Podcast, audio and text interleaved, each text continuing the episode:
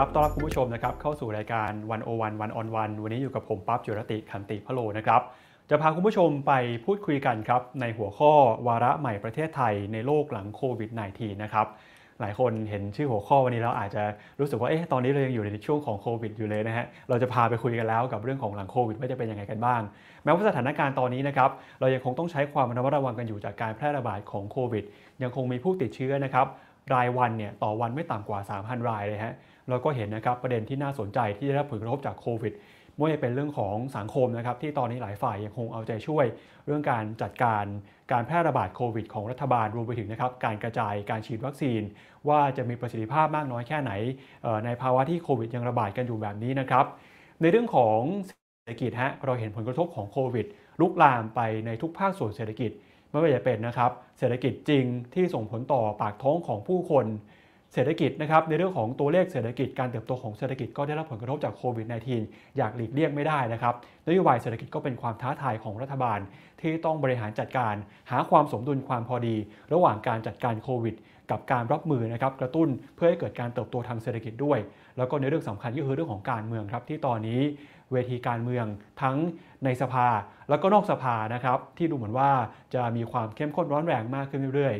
สถานการณ์โควิดเริ่มจะคลี่คลายไปตอนนี้เริ่มเห็นนะครับว่ามีกลุ่มความเคลื่อนไหวทางการเมืองนอกสภา เริ่มออกมาเคลื่อนไหวกันอีกครั้งหนึ่งแล้ว เหตุการณ์โควิดในครั้งนี้นะครับจะมีความท้าทายอะไรที่รออยู่สำหรับประเทศไทย แล้วก็ในมุมมองนะครับของผู้ที่เป็นผู้เชี่ยวชาญ ที่เคยอยู่ในแวดวง วิชาการ แวดวงเศรษฐกิจ รวมไปถึงนะครับแวดวงการเมืองด้วย ซึ่งแขกรับเชิญของเราในวันนี้นะครับท่านก็เป็นอดีตรัฐมนตรีว่าการกระทรวงอุดมศึกษา วิทยาศาสตร์ และนวัตกรรมนะครับ ตอนนี้ท่านอยู่ในรายการกับเราแล้วนะครับออขอต้อนรับทุกท่านนะครับ พบกันกับดรสุวิทย์เมสินทรีนะครับ สวัสดีครับอาจารย์ครับ สวัสดีครับคุณเจรติ ครับก็ไม่ได้เจออาจารย์มาสักพักหนึ่งแล้วนะครับ หายหน้าหายตากันไปจากแวดวงข่าวสารทางการเมืองนะครับรบน่าจะประมาณสักหนึ่งปีแล้วนะครับ อาจารย์ตอนนี้อาจารย์เป็นยังไงบ้างสบายดีนะครับ ครับ ไม่ได้ยินเสียงเลยนะครับ ครับอะเดี๋ยวระหว่างที่ทีมงานปรับนะครับ ไม่ทราบว่าตอนนี้อาจารย์ได้ยินเสียงเสียงชัดเจนได้ยินดังขึ้นหรือยังครับอ่าถ้าเกิดได้ยินแล้วก็อ่าได้ยินแล้วอาจารย์อ่าได้ได้ยินแล้วนะครับเมื่อสักครู่ที่ผมผมเกินไปผมบอกว่าเราไม่ได้เจอหน้าอาจารย์มาหายหน้าหายตาจากแวดวงข่าวสารมาประมาณสักหนึ่งปีแล้วนะครับ ตอนนี้อาจารย์สบายดีอยู่หรือเปล่า แล้วก็ทำอะไรอยู่บ้างครับ เสียงมันหายไปอะครับท่านครับ ต้องต้องขออภัยขออภัยอาจารย์แล้วขออภัยคุณผู้ชมด้วยนะครับตอนนี้อาจารย์ได้เสียงชัดเจนแล้วนะครับ พอจะได้เสียงไหมครับอาจจะมีข้อติดขัดนิดหน่อยต้องขออภัยคุณผู้ชมด้วยนะครับ ถ้าเกิดอาจารย์ได้เสียงผมแล้วอาจารย์สามารถพูดตอบกลับมาได้เลยนะครับ ตอนนี้ได้ยินชัดเจนขึ้นหรือยังครับ ได้ยินไหมครับ ไม่ไม่ได้ยินนะครับ ไม่ได้ยินเลยใช่ไหมครับระหว่างนี้อาจารย์ เราจะคุยกันเรื่องประเด็นเรื่องของวาระประเทศไทย แล้วก็เรื่องของเศรษฐกิจนะครับเดี๋ยวระหว่างให้ทีมงานปรับอุปกรณ์เนี่ยเดี๋ยวผมจะขออนุญาตเกริ่นประเด็นให้กับคุณผู้ชมฟังก่อนแล้วกันว่าวันนี้เราจะมาพูดคุยกันเรื่องอะไรบ้างนะครับ ก็มีประเด็นสำคัญนะครับที่อยากจะชวนทุกท่านคุย ถ้าหากว่าอาจารย์ได้เสียงผมแล้วอาจารย์สามารถตอบกลับมาได้เลยนะครับก็ประเด็นสำคัญอ่าได้แล้วนะครับอะได้ยินแล้วเชิญเชิญอาจารย์เชิญอาจารย์เลยครับ ตอนนี้เป็นยังไงบ้างครับทำอะไรอยู่บ้างครับ หลังจากที่พ้นตำแหน่งทางการเมืองไปแล้วหลังจากที่พ้นจากตำแหน่งนะครับ ก็ได้มีโอกาสช่วยในหลายด้านด้วยกันนะครับ ส่วนหนึ่งก็ไปอยู่ในภาคเอกชนนะครับ ก็ไปเป็นประธานบอร์ดให้เขานะครับ อีกส่วนหนึ่งก็คิดมีความตั้งใจตั้งแต่ต้นอยู่แล้ว ก็คือว่าอยากจะทำวิสาหกิจเพื่อสังคมนะครับ ก็เป็นวิสาหกิจเพื่อสังคมที่ผลักดันเรื่องของเยาวชนนะครับว่า เรามองว่าเยาวชนเนี่ยเป็น future changer เป็นคนที่จะกำหนดอนาคตประเทศ เพราะนั้นเราจะ empower เราจะให้บทบาทกับเยาวชนอย่างไรนะครับ ตรงนี้เราก็ทำงานผนึกกำลังกับทั้งภาครัฐ และภาคเอกชนแล้วก็ภาคประชาสังคมนะครับ โดยให้เปิดเวทีให้เยาวชนนั้นได้เข้ามามีส่วนร่วมนะครับ นี่ก็เป็นอีกส่วนนึงอีกส่วนนึงไปช่วยราชการนะครับ ก็เป็นประธานอกป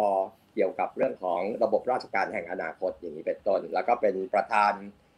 ร่างธรรมนูญระบบสุขภาพแห่งชาติในฉบับที่ 3 ที่กำลังจะถึงในปีหน้าครับ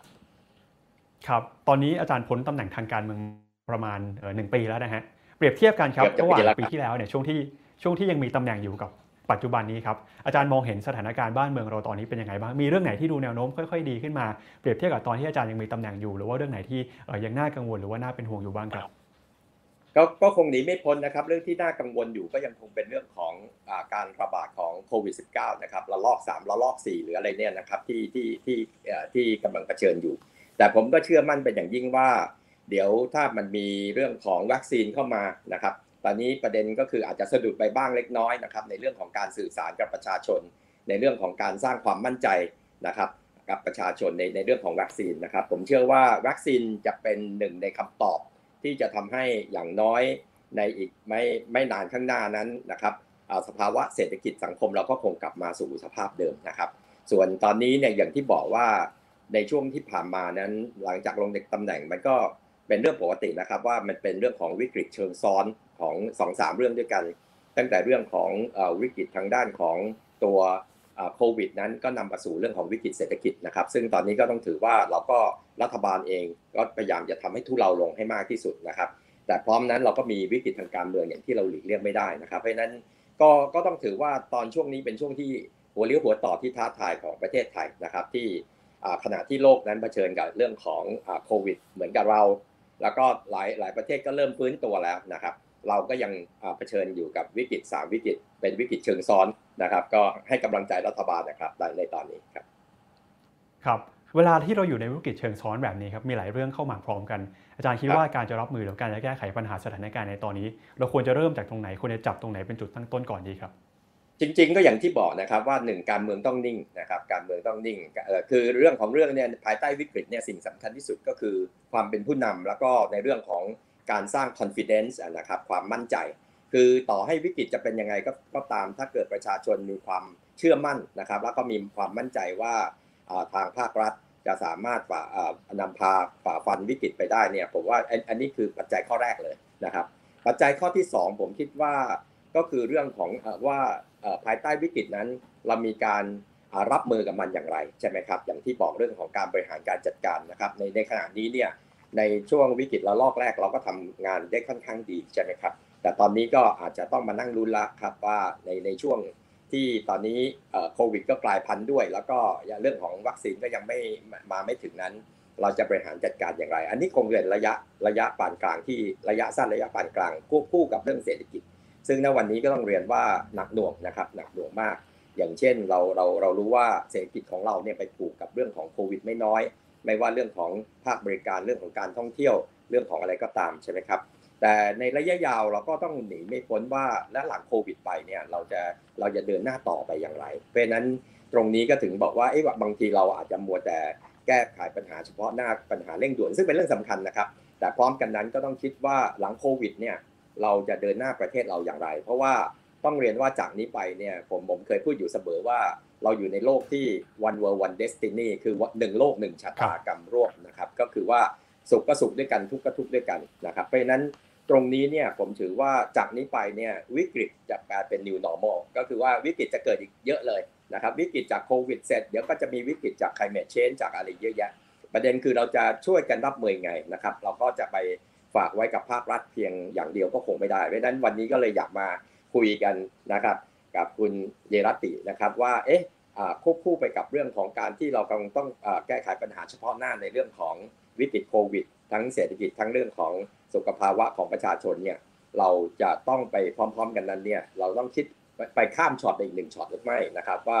แล้วหลังผ่านพ้นวิกฤตไม่งั้นวิกฤตจะอยู่กับเราแล้วเราเรามันมันก็จะหนักหน่วงมากขึ้นทุกทีครับ ครับอาจารย์ชี้มา 2 ประเด็นที่น่าสนใจนะครับประเด็นที่ 1 ก็คือการรับมือในช่วงที่เกิดวิกฤตเป็นการแก้ไขปัญหาระยะสั้นนะฮะเรื่องนี้เนี่ยต้องดูแลหรือว่าควบคุมให้ดี เรื่องที่ 2 คือการมองไปข้างหน้า การวางแผนเตรียมตัวที่จะเติบโตต่อไปในระยะยาวเดี๋ยวเอาทีละเรื่องก่อนนะครับเอาเรื่องระยะสั้นก่อนนะฮะอาจารย์บอกว่าตอนนี้เนี่ยมันมีปัญหามาซ้อนกันหลายเรื่องหลากหลาย มิติมีความซับซ้อนนะครับไม่ว่าเป็นสังคมเศรษฐกิจการเมืองอาจารย์บอกว่าเรื่องการเมืองเนี่ยต้องอาศัยความมั่นใจต้องอาศัยนะครับภาวะเรื่องประสิทธิภาพในการบริหารจัดการด้วย ปัญหาเฉพาะหน้าที่เราอยู่โควิดมานี่ก็น่าจะเข้าสู่ปีที่ 2 แล้วนะฮะอาจารย์ถือว่าประเทศไทยเนี่ยสามารถรับมือเรื่องโควิดสถานการณ์วิกฤตที่เกิดขึ้นได้ถือว่าน่าพอใจหรือยังครับผมผมคิดว่าเมื่อติเปรียบเทียบกับหลาย ๆ ประเทศนะครับ บางทีเราก็ง่วนอยู่กับตัวเองมากไปนะครับ แต่ถ้าเปรียบเทียบกับหลาย ๆ ประเทศเนี่ยในเรื่องของจำนวนการระบาดแล้วก็จำนวนของผู้เสียชีวิตหรืออะไรเนี่ยก็ต้องยังถือว่าเรายังอยู่ในประเทศที่ค่อนข้างต่ำเพียงแต่เมื่อเปรียบเทียบกับปีที่แล้วใช่ไหมครับ เมื่อเปรียบเทียบกับครั้งแรกเนี่ยเราค่อนข้างจะดี แล้วก็พูดง่ายๆเราตกกาเรากาดอากาศเราตกอะครับเราเราก็แล้วก็อีกอันหนึ่งก็คือเรื่องของในช่วงหลังเนี่ยการสื่อสารกับประชาชนใช่ไหมครับการเปลี่ยนแปลงไปเปลี่ยนไปเปลี่ยนมาเนี่ยมันเลยทำให้เกิดความไม่มั่นใจนะครับ ผมคิดว่า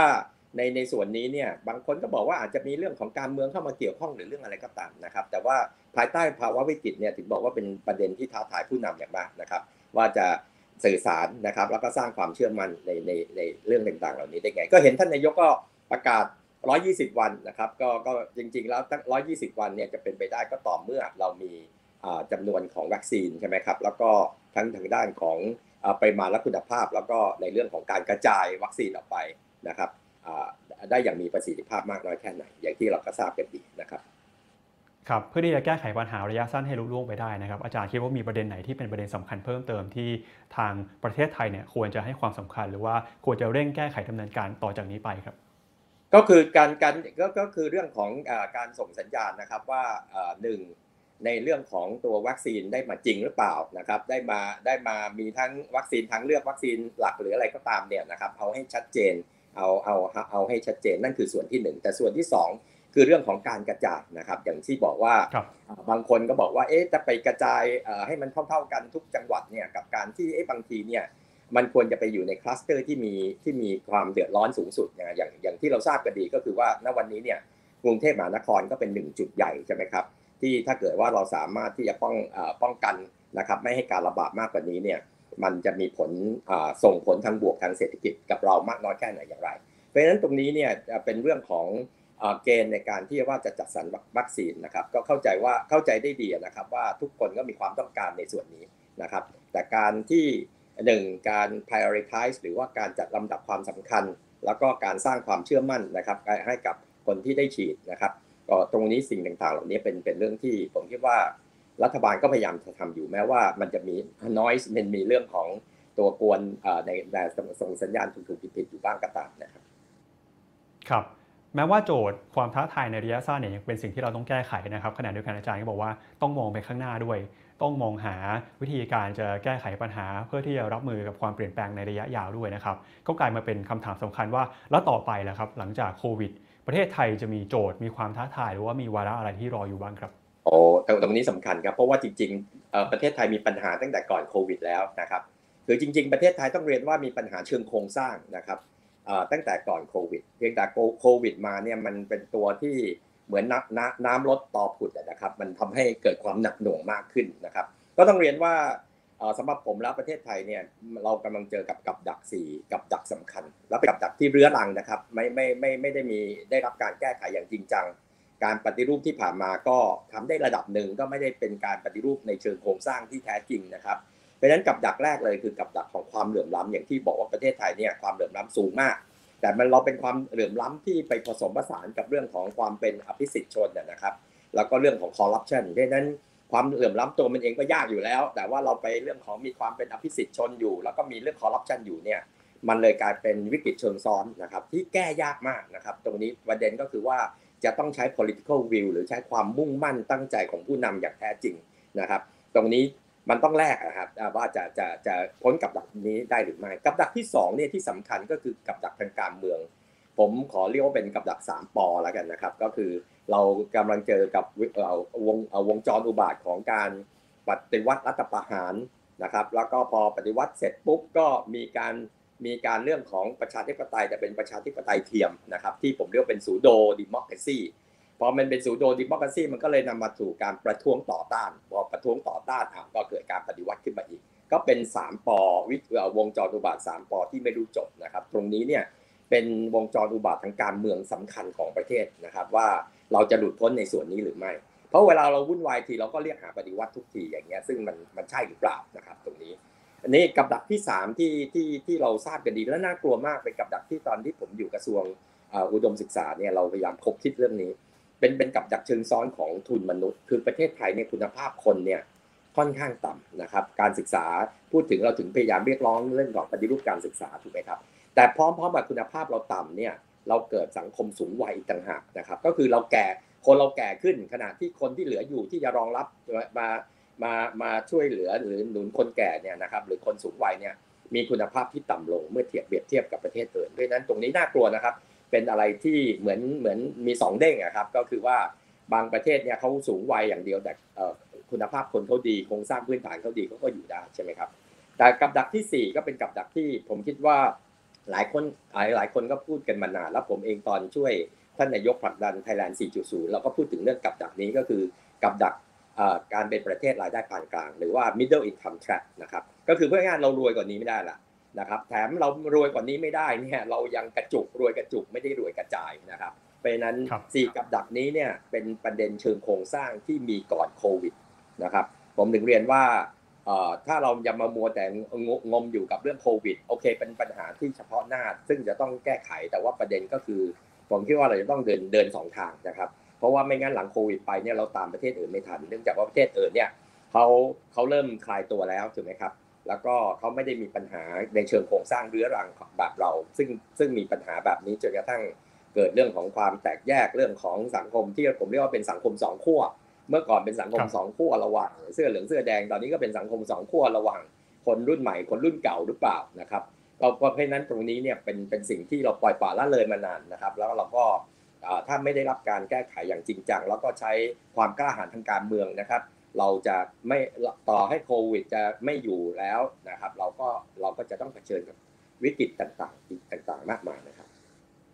ครับสี่ปัญหานี้อาจารย์บอกว่าอยู่กับสังคมไทยมานานตั้งแต่ก่อนโควิดแล้วนะครับ เราก็เห็นความพยายามของภาคการเมืองหรือว่าหลายภาคส่วนเนี่ยพยายามจะมาแก้ไขปัญหานี้ อะไรคือสาเหตุสำคัญครับที่ปัญหาเหล่านี้เนี่ยไม่สามารถแก้ไขไปได้ครับ ความไม่จริงจังไงครับ ความไม่จริงจังนะครับ ก็คือว่า จริง ๆ แล้วถ้าเราบอกว่าก่อนหน้านั้นเราพูดถึงการปฏิรูปก่อนเลือกตั้งเลือกตั้งก่อนปฏิรูปเนี่ยแล้วปฏิรูปจริงๆเนี่ยไม่ต้องเยอะ แต่เราไปปฏิรูปทีสิบสิบสิบเกือบยี่สิบเรื่องนะครับเป็นการปฏิรูปในเชิงฟังผมเรียกเป็น functional reform คือเป็นปฏิรูปหย่อมๆทีละเรื่องเล็ก ๆ นะครับแทนที่จะมองปฏิรูปในเชิงโครงสร้าง คือเพื่อง่ายการปฏิรูปที่แท้จริงเนี่ยมันต้องใช้ political will นะครับแต่พร้อมกันนั้นเนี่ยเราไม่เราเราต้องจำไว้เลยนะปฏิรูปเนี่ยคือ no pain no gain ไม่มีความเจ็บปวด ไม่มีไม่เราไม่จะไม่ไม่มีทางได้ เพราะฉะนั้นสังสังคมไทยถึงเวลาที่ต้องผ่าตัดแล้วนะครับเพราะฉะนั้นต้องต้องต้องใช้ความกล้าหาญทางการเมือง แล้วก็เอาจริงเอาจังนะครับ ประเทศต่างๆที่เขามีการปฏิรูปได้อย่างต่อเนื่อง และณวันนี้เนี่ยพอเขาขึ้นมาถึงระดับหนึ่งก็ยังต่อปฏิรูปต่อก็อย่างจีนอย่างเงี้ยนะครับหรือหลายประเทศอย่างสิงคโปร์เลยพอมันขึ้นรูปได้เนี่ยมันจะทะยานแล้วมันก็ยังมีการ continuous reform นะครับ แต่ประเทศเราเนี่ยไม่สำเร็จในการในการที่จะทำให้เกิดสิ่งต่างๆ เหล่านี้ เพราะว่าช่วงที่ผ่านมาต้องเรียนว่ามีทั้งแรงต้านและแรงเฉื่อย มีบางคนบอกปฏิรูปไปทำไมนะฮะมันแล้วมันมีแรงต้านเพราะว่าคนได้ไปรับประโยชน์เขาก็มีความรู้สึกว่าไม่ไม่จำเป็นจะต้องปฏิรูป แต่ว่าคนที่เดือดร้อนนะครับ แต่ว่าเขาหรือบางคนเนี่ยไม่รู้แม้กระทั่งตัวเองว่าจริง ๆ แล้วเนี่ยต้องมีการปฏิรูป เพราะฉะนั้นจริง ๆ แล้วประเทศไทยเนี่ย การปฏิรูปเนี่ยมันมันมันไม่ได้เกิดเขาเรียกว่า reform spirit นะครับจริง ๆ แล้วต้องทำให้ประชาชนมีความรู้สึกลุกขึ้นมา ว่าไม่ปฏิรูปไม่ได้ แต่ปฏิรูปที่ผ่านมาประชาชนแทบไม่มีส่วนร่วมเลยมันเป็นการปฏิรูปการขีดขีดเขียนเขียนของคนบางกลุ่มไม่กี่คนใช่ไหมครับเพราะนั้นโอกาสที่จะผลักดันให้เกิดผลยากมากครับ ครับอาจารย์บอกว่าเรายังเห็นความไม่จริงจังในการปฏิรูปประเทศไทยอยู่นะครับ ที่อาจารย์บอกไม่จริงจังเนี่ยจริง ๆ แล้วใครเป็นคนไม่จริงจังหรือว่าถ้าเกิดจะต้องจริงจังเนี่ยใครควรจะต้องจริงจังกับเรื่องนี้บ้างจริง ๆ อย่างที่บอกไงถ้าจริงจังทุกคนต้องจริงจังนะครับง่ายๆการปฏิรูปมันต้องต้องต้องบอกว่าไอ้คนคือสมมุติผมเป็นประชาชนผมก็ต้องมีความรู้สึกว่าเฮ้ยผมผมอยู่ในสภาพเดิมไม่ได้นะครับแล้วผมผมจะต้องการการเปลี่ยนแปลง หรือผมสนับสนุนการปฏิรูปอะไรนะครับณวันนี้เนี่ยประชาชนอาจจะไม่ต้องอาจจะเขาอาจจะ คิดไปถึงขั้นว่าจะปฏิรูปเรื่องนี้อย่างนี้อย่างไรคงไม่ได้ แต่ว่าอย่างน้อยเนี่ยเขาจะต้องลุกขึ้นมาว่าเขาต้องการอะไรนะครับเขาต้องการเห็นการเปลี่ยนแปลงอะไร แล้วก็เป็นการเปลี่ยนแปลงที่ไม่ใช่เพื่อตัวเองเพียงอย่างเดียวด้วยถูกไหมครับณวันนี้เนี่ยลุกขึ้นมาส่วนใหญ่ก็เป็นการเปลี่ยนแปลงเฉพาะหน้าเพื่อตัวเองเป็นส่วนใหญ่นะครับเพราะฉะนั้นที่ผ่านมาเนี่ยถึงถึงเรียนว่าณวันนี้ความสำเร็จมันก็ได้ระดับหนึ่งเท่านั้นแต่ว่ามันก็ออกมาเป็นแค่กฎหมาย ฉบับใหม่ๆ หรืออะไรขึ้นมาใหม่ ๆ ซึ่งตรงนี้เรื่องของ enforcement ก็ยังก็ยังเป็นปัญหาอยู่ แต่ว่าประเด็นความการปฏิรูปที่แท้จริงมันจะต้องเป็นการปฏิรูปแบบมีส่วนร่วมใช่ไหมครับทุกภาคส่วนไม่งั้น ทุกวันนี้อะอย่างยกตัวอย่างณวันนี้พอเดือดร้อนปุ๊บประชาชนก็กลายเป็นต้องมาพึ่งพารัฐใช่ไหมครับ เพราะว่าความไม่แข็งแรงของภาคประชาชนนะครับ เพราะฉะนั้นตรงนี้เนี่ยอย่างเช่น อย่างที่เราบอกว่าเอ๊ะไอเราเจอกับดักนู้นกับดักนี้เนี่ย เอาเข้าจริงๆเนี่ยเป็นเพราะว่าในในหลายหลายทศวรรษที่ผ่านมา เราไม่เคย empower ภาคประชาชน เราไม่เคยทำให้ภาคประชาชนแข็งแรงจริง เพราะฉะนั้นภาคประชาชนณวันนี้พอเกิดอะไรขึ้นมาก็ยังต้องพึ่งพิงภาครัฐอ่าอย่างเงี้ยมันจะมันมันจะอยู่ได้ยังไงนะครับในในงบประมาณที่มีอยู่แล้วก็ไปใช้กับโอเค อาจจะเป็นเรื่องที่จำเป็นเร่งด่วนก็ต้องต้องใช้อะนะครับในการที่จะทำให้เขาไม่เอ่อเรื่องปากท้องเรื่องอะไร แต่ว่าประเด็นคือ ถ้าเป็นอย่างนี้ตลอดไปเนี่ย มันไม่มีซิสเต็มไหนนะครับระบบเศรษฐกิจไหนที่สามารถรองรับอ่ารูปแบบในการพึ่งพิงแบบนี้ได้ใช่ไหมครับ ครับในปีที่ผ่านมาเราเห็นการออกมาเคลื่อนไหวหรือตื่นตัวทางการเมืองของคนรุ่นใหม่นะครับ สถานการณ์แบบนี้มองว่าเป็นความคืบหน้าหรือว่าความจริงจังเอ่อที่จะปฏิรูปเปลี่ยนแปลงประเทศไทยพอหรือเปล่าครับหรือถ้าหากว่าผมเอ่ออาจารย์คิดว่าต้องต้องจริงจังความจริงจังที่อาจารย์พูดถึงเนี่ยเรื่องของการออกมาเรียกร้องเรื่องของการออกมาเคลื่อนไหวควรจะเป็นไปในลักษณะไหนถึงจะเรียกว่าจริงจังครับ ครับผมผมคิดว่าตอนนี้เราเราจำเป็นจะต้องอยู่ในโลกที่นะครับโลกของความเป็นจริงใช่ไหมครับโลกของโลกสมัยใหม่ ซึ่งก็ต้องเรียนว่ามันมีความหลากหลายของความต้องการมีความหลากหลายของอของแต่ละกลุ่มก้อนที่แตกต่างกันนะครับ ก็ต้องมองว่าเรื่องของการเรียกร้องเรื่องของนั้นเป็นสิทธิ์และเป็นสิทธิ์นะครับของของประชาชนนะครับเพราะนั้นตรงนี้เป็นเป็นเรื่องที่ผมคิดว่าคนที่อยู่ในอำนาจหรือคนที่เป็นผู้ใหญ่เนี่ย ต้องเป็น deep lis- เอ่อ listener ต้องเป็นเอ่อ active listener นะครับต้องฟังให้เยอะต้องฟังให้เยอะ เพราะว่ามันไม่เหมือนโลกเก่าที่เราอยู่ในโลกที่เหมือนเหมารวมอะนะครับ ว่าไอ้คนครับเอ่อโดยส่วนใหญ่ต้องการอะไรนะวันนี้มันไม่ใช่นะครับในในในในในกลุ่มก้อนของการเรียกร้องหลายส่วนเนี่ยมันเป็นเรื่องที่สะท้อนอาความเดือดร้อนที่แท้จริงของเขานะครับ เป็นเรื่องที่สะท้อนผ่านที่บอกว่ากับดักสี่กับดักเนี่ยมันปะทุออกมา นะครับออกมาเป็นข้อเรียกร้องต่างๆนะครับบางอันการเรียกร้องอาจจะเกินเลยไปบ้าง แต่บางบางอันมันก็เป็นความจริงนะครับโดยเฉพาะอย่างยิ่งอ่าสำหรับคนรุ่นใหม่ ซึ่งเขาเองเขาก็ต้องการอนาคตเขาต้องการเห็นอนาคตถูกไหมครับเพราะฉะนั้นตรงนี้เนี่ยก็ต้องต้องต้องเรียนว่าเราต้องฟังเขาให้มากขึ้น แล้วก็ผมก็เคยเรียนท่านนายกรัฐมนตรีไปว่าเอ๊ะจริง ๆ แล้วแผนพัฒนาฉบับที่ 13อะถ้าจะทำให้มันเป็นเรื่องเป็นราวนะมันควรจะมีเรื่องของนโยบายที่เกี่ยวข้องกับเยาวชนนะครับ อ่าอย่างเอ่อครับแล้วก็พูดง่ายๆเป็นนโยบายที่เอ่อ with use for use แล้วก็ for เอ่อแล้วก็ by use ก็คือเป็นนโยบายที่ให้เยาวชนเขาเขียนขึ้นมาเองให้นโยบายเขาเขียนร่วมกับเรา ไม่ใช่เราเป็นผู้คุณพ่อผู้รู้ดีเขียนเพื่อเยาวชนอย่างเดียวนะครับเพราะฉะนั้นตรงนี้ผมคิดว่ามันมีหลายเวทีที่เอ่อผู้ใหญ่นะครับหรือผู้มีอำนาจเนี่ยสามารถที่จะให้เวทีนะครับให้โอกาสกับเยาวชนนะครับแล้วก็ฟังเขามากขึ้นนะครับผมคิดว่าเจตนารมณ์จริง ๆเขาเขาอ่าละ โดยส่วนใหญ่ผมว่าผมว่าเขาเขาเขามีเจตนารมณ์ที่ที่ดีนะครับเพราะนั้นตรงนี้ก็เพียงแต่ว่าในช่วงที่ผ่านมามันก็มันก็เลยเถิดไปบ้างหรือเป็นอะไรไปบ้างไอ้นั่นก็เดี๋ยวมันมันก็เป็นพัฒนาผมมองเป็นพัฒนาการนะครับ แต่ว่าในที่จุดในในที่ในในที่สุดแล้วเนี่ยมันก็ต้องไปไปสู่เอ่อ equilibrium เซตจุดจุดใหม่นะครับ ว่าเอ๊ะเราจะอยู่กันในสังคมแบบนี้ได้อย่างไรนะครับ เพราะว่า ในสังคมแบบนี้มันเหมือนกับยังมีคนบางกลุ่มที่ยัง keep status quo ยังเอออยากจะอยู่ในสภาพเดิมดีแล้วอะไรเงี้ยนะครับแต่ขณะเดียวกันคนที่มีความรู้สึกว่าโลกมันเปลี่ยนไปตั้งนานแล้วนะฮะเขาอยากจะเห็นเอ่อเอ่อมีมี major change มี transformative change นะครับประเด็นสำคัญก็คือว่าคนที่อยู่ตรงกลางความเป็นผู้ใหญ่เนี่ยมันจะต้องทำให้สองกลุ่มนี้เนี่ย accommodate คือมาเจอกันมาเจอกัน ไม่ใช่มา confront กันนะวันนี้เนี่ยเราชอบทำให้มา confront กันมา มาปะทะกันมามาเผชิญหน้ากัน เหมือนกับที่สมัยที่เรามีเสื้อเหลืองเสื้อแดงนะครับผมว่ามันเป็นความคิดที่ไม่ดีนะครับ เป็นความคิดที่ที่ไม่ถูกต้องนะเราเราผมว่ามาคนคนส่วนใหญ่เราต้องการเอ่อให้อ่าไม่ว่าจะมีกี่กี่กลุ่มกี่อันกี่หลากหลายก็ตามเนี่ยมันควรจะต้องมา accommodate มาทำให้อ่าหาคำตอบร่วมกันได้ยังไงนะครับ ครับ วิธีการที่จะทำให้ คนที่มีความเห็นต่าง หรือว่ามองเห็นเรื่องใดเรื่องหนึ่งแบบไม่ตรงกันเนี่ยจะสามารถมาพูดคุยกันได้อาจารย์คิดว่ากระบวนการสำคัญควรจะเป็นแบบไหนครับ ก็คือคนที่มีอำนาจต้องต้องถอยหนึ่งก้าวเพื่อให้คนที่คนที่เดือดร้อนคนที่นั่นมีโอกาสเข้ามานะครับ มันไม่ใช่อยู่ดีๆไปเรียกร้องโดยใช้กฎหมายหรือใช้อะไรเพียงอย่างเดียวมันไม่ใช่ มันไม่ใช่คำตอบนะครับทุกอย่างมันอยู่ที่สปิริตอะครับว่าเราเราในที่สุดแล้ว end goal เราต้องการอะไร ถ้าเราต้องการให้ประเทศเราเปลี่ยนแปลงในทิศทางที่ที่ดีขึ้น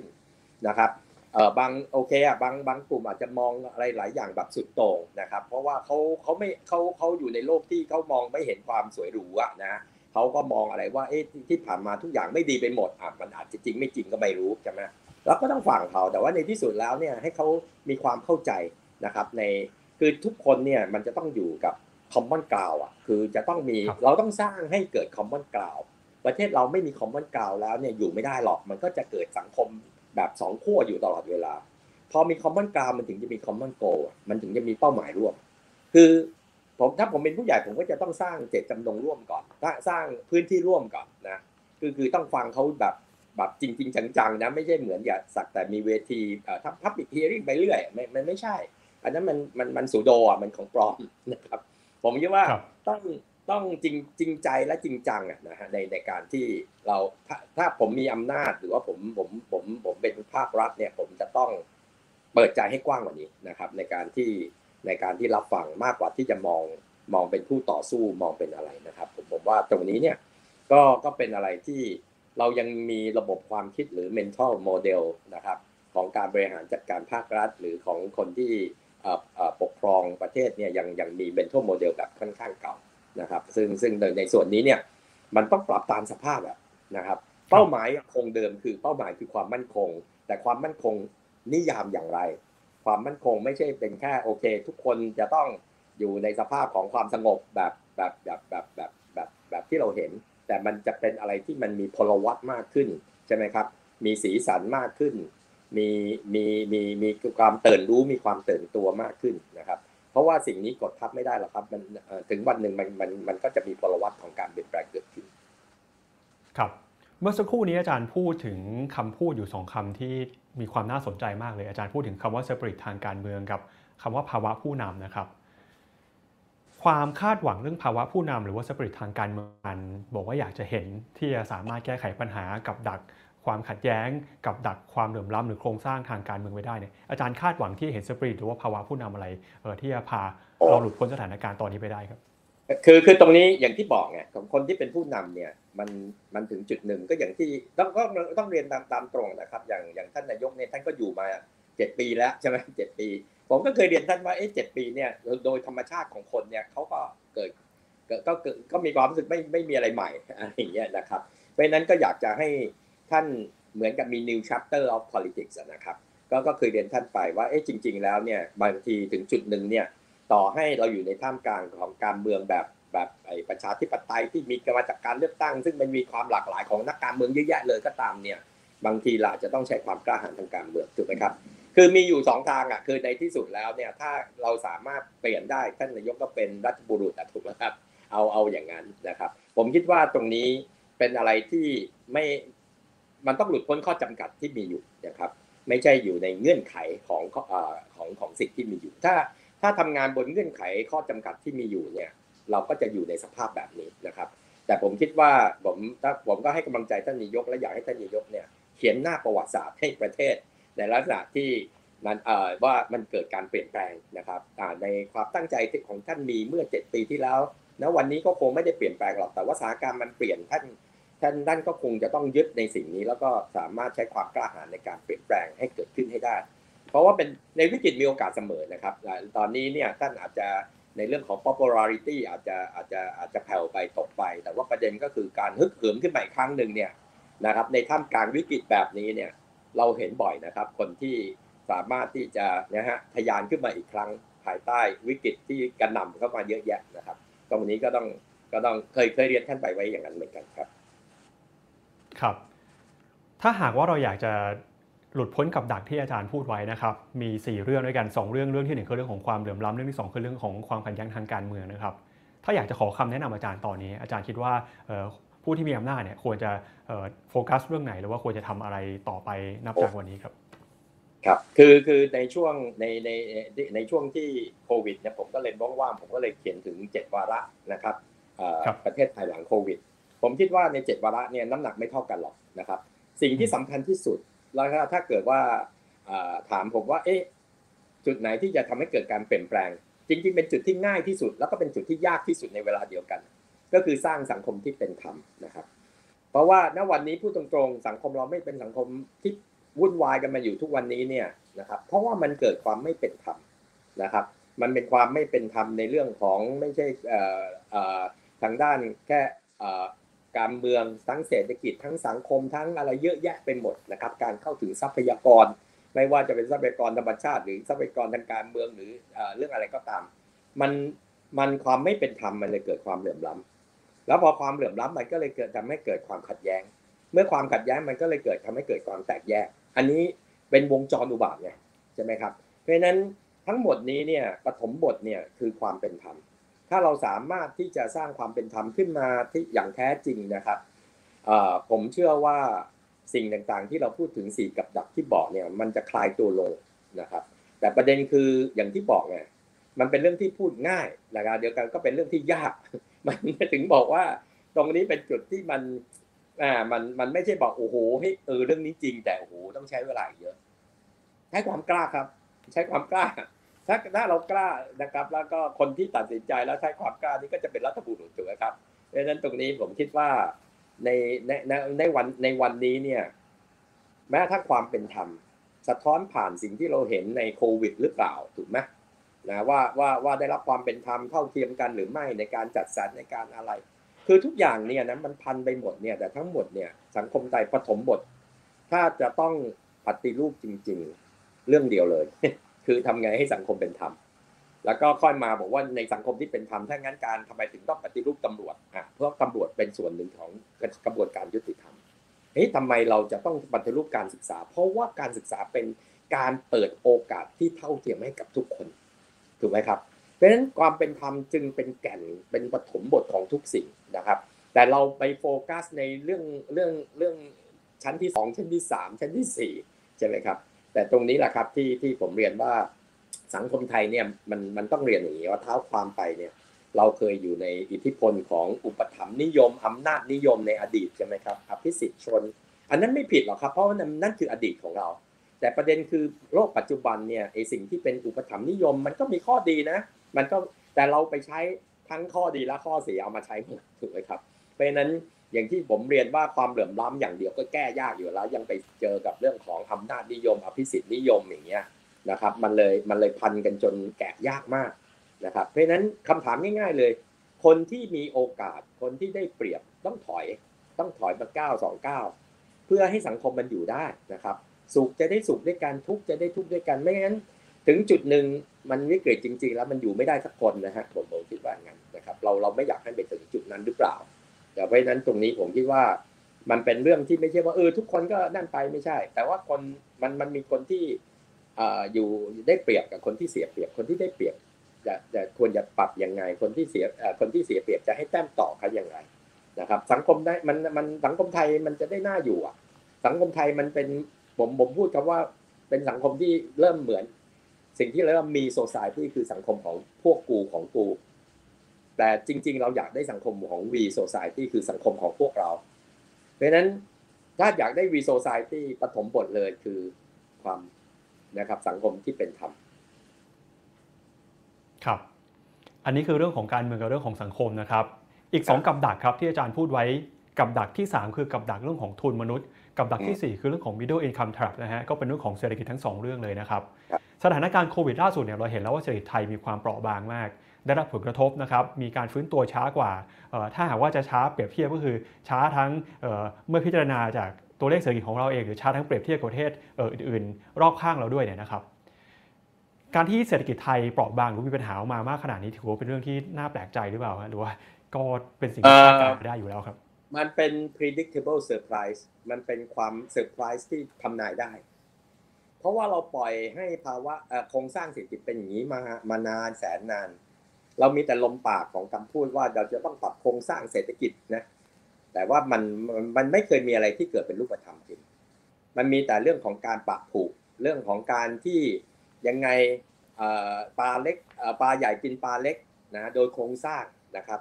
คือคือโครงสร้างของของเศรษฐกิจไทยนี่มันเป็นมันเป็นอย่างนั้นนะครับ และยิ่งไปกระหน่ำโดยไอ้ global capitalism คือยิ่ง โลกพอมันถูกถูกกระแสโลกาภิวัตน์ทุนใหญ่มันกินทุนเล็กอยู่แล้ว มันยิ่งไปโขมให้มันหนักขึ้นนะครับ เพราะฉะนั้นตรงนี้เนี่ยก็ต้องใช้ความอย่างที่บอกว่าเป็นเป็นการตัดสินใจทางการเมืองอย่างจริงจังว่า เรากล้าที่จะผ่าตัดไหมนะครับ เราจะทำยังไงที่แทนที่จะใให้เกิดไอ้ไอ้เขาเรียกว่าแชร์แชร์ออฟพายคือเช็คนะทำให้ แชร์ของคนรายใหญ่มันใหญ่ขึ้นทำไมเราไม่ increase size of pie คือทำให้พายมันใหญ่ขึ้นเผื่อให้เผื่อเผื่อเผื่อแผ่ให้คนอื่นบ้างใช่ไหมครับอย่างเรามอง SME เนี่ยประเทศอื่นเขามอง SME แบบจริงจังบางประเทศมีกระทรวง SME ด้วยซ้ำแต่เรามอง SME เหมือนเหมือนเออเมื่อเมื่อมีอะไรบางอย่างพอช่วยเขาได้ก็ช่วยเขาอะไรเงี้ยนะครับเราเรามองเรื่องสตาร์ทอัพเรื่อง SME เหมือนของเล่นอะไม่ไม่ได้มองแบบจริง ๆ จังๆว่าเขาเป็นพลังที่แท้จริง นะเราเรายังมองในลักษณะที่ว่าเออเขาต้องมาพึ่งพิงเราเอ้เดี๋ยวไปดูดิว่าเอ่อ SME Bank มีอะไรนู่นอะไรนี่ให้เขาไม่ใช่นะครับ จริง ๆ ต้องยกเครื่องเขาขนาดใหญ่เพราะตอนนี้เนี่ยยิ่งโควิดเนี่ยคนเหล่านี้อะไรเนี่ยเริ่มล้มหายตายจากไปนะครับ แล้วหลังหลังจากโควิด แล้วเราจะมีอะไรที่จะขับเคลื่อนประเทศอะนอกเหนือจากรายใหญ่ ซึ่งมันไม่ไม่เพียงพอผมไม่ได้ปฏิเสธรายใหญ่นะครับ แต่ว่าผมคิดว่าประเทศอยู่ไม่ได้หรอกถ้าถ้าโครงสร้างเศรษฐกิจแบบเปราะบางแบบนี้ถูกไหมครับ เพราะนั้นมันสะท้อนมาก่อนโควิดอยู่แล้วล่ะ แต่โควิดนี่มันยิ่งทำให้หนักหน่วงทำนองเดียวกับเรื่องคนน่ะนะเราเราเราทรัพยากรมนุษย์แบบนี้กำลังซื้อแบบนี้เหลื่อมล้ำแบบนี้ พอเกิดโควิดปุ๊บเราบอกอ้าวก็เรียนออนไลน์ถามว่ามีมีคนที่มีปัญญาเรียนออนไลน์แบบมีประสิทธิภาพเนี่ยมีมากน้อยแค่ไหนนะครับ แล้วถามว่าพ่อแม่เนี่ยยิ่งต้อง work from home แล้วก็บางคนตกงานอะไม่มีงานทำอะจากโควิดอะ นะแล้วจะอยู่ยังไงเห็นตัวเลขของเด็กที่ที่ตอนนี้ 6,000 กว่าคนแล้วใช่ไหมครับ ที่ต้องออกจากครับหลุดออกจากระบบ แล้วก็มีประเมินไว้เกือบ 65,000 คนนะในปีนี้เนี่ยมันมันมันมันมันสะท้อนอะไรบางอย่างนะมันสะท้อนอะไรบางอย่างเพราะฉะนั้นนี่คือสิ่งของความหรือเอ่อความเหลื่อมล้ำซึ่งมาจากความไม่เป็นธรรมมาจากการปล่อยปละละเลย มาจากการที่เหมือนกับรัฐไม่ได้ไปลงทุนในทรัพยากรมนุษย์อย่างจริงจังไง ก็ยังเป็นในลักษณะที่ปล่อยให้คนส่วนใหญ่ยังต้องพึ่งพิงรัฐนะแต่ว่าแต่อันนี้คือปัญหานะครับ เพราะนั้นโควิด นี่เป็นตัวที่เราเรียกว่าเป็นตัวที่เปิดแผลใหญ่ให้กับให้กับประเทศ แต่พร้อมกันนั้นอย่างที่บอกนะถ้าทำดีๆเนี่ยก็ก็ก็เป็นจังหวะของการเปลี่ยนแปลง แล้วก็ผมถือผมคิดว่าหลังโควิด เนี่ย ประเทศไทยเองก็จะมีอะไรที่เป็นแต้มต่อในเวทีโลกในระดับหนึ่งอย่างเรื่องของการท่องเที่ยวอย่างเรื่องของอาหารเรื่องอะไรก็ว่ากันไป แต่ตรงนั้นมันเป็นแค่แหมพูดแล้วมันก็เลยรู้สึกสบายใจอะ แต่จริงๆแล้วปัญหาที่หมักหมมอยู่เยอะแยะเลยตรงนี้ต่างหากล่ะ ที่ที่ยังไงก็ยังคงอยู่จะแก้ไขอย่างไรนะครับครับเรื่องของโควิดที่เข้ามาเนี่ยหลายคนอาจจะพูดว่ามันเป็นปัจจัยที่ควบคุมไม่ได้นะครับ แต่สิ่งที่เราน่าจะควบคุมได้ก็คือเรื่องการรับมือเรื่องนโยบายเศรษฐกิจนะครับ ว่าเราจะผลักดันต่อไปยังไง โมเดลเศรษฐกิจที่เรากำลังใช้อยู่ตอนนี้ครับถือว่า เรา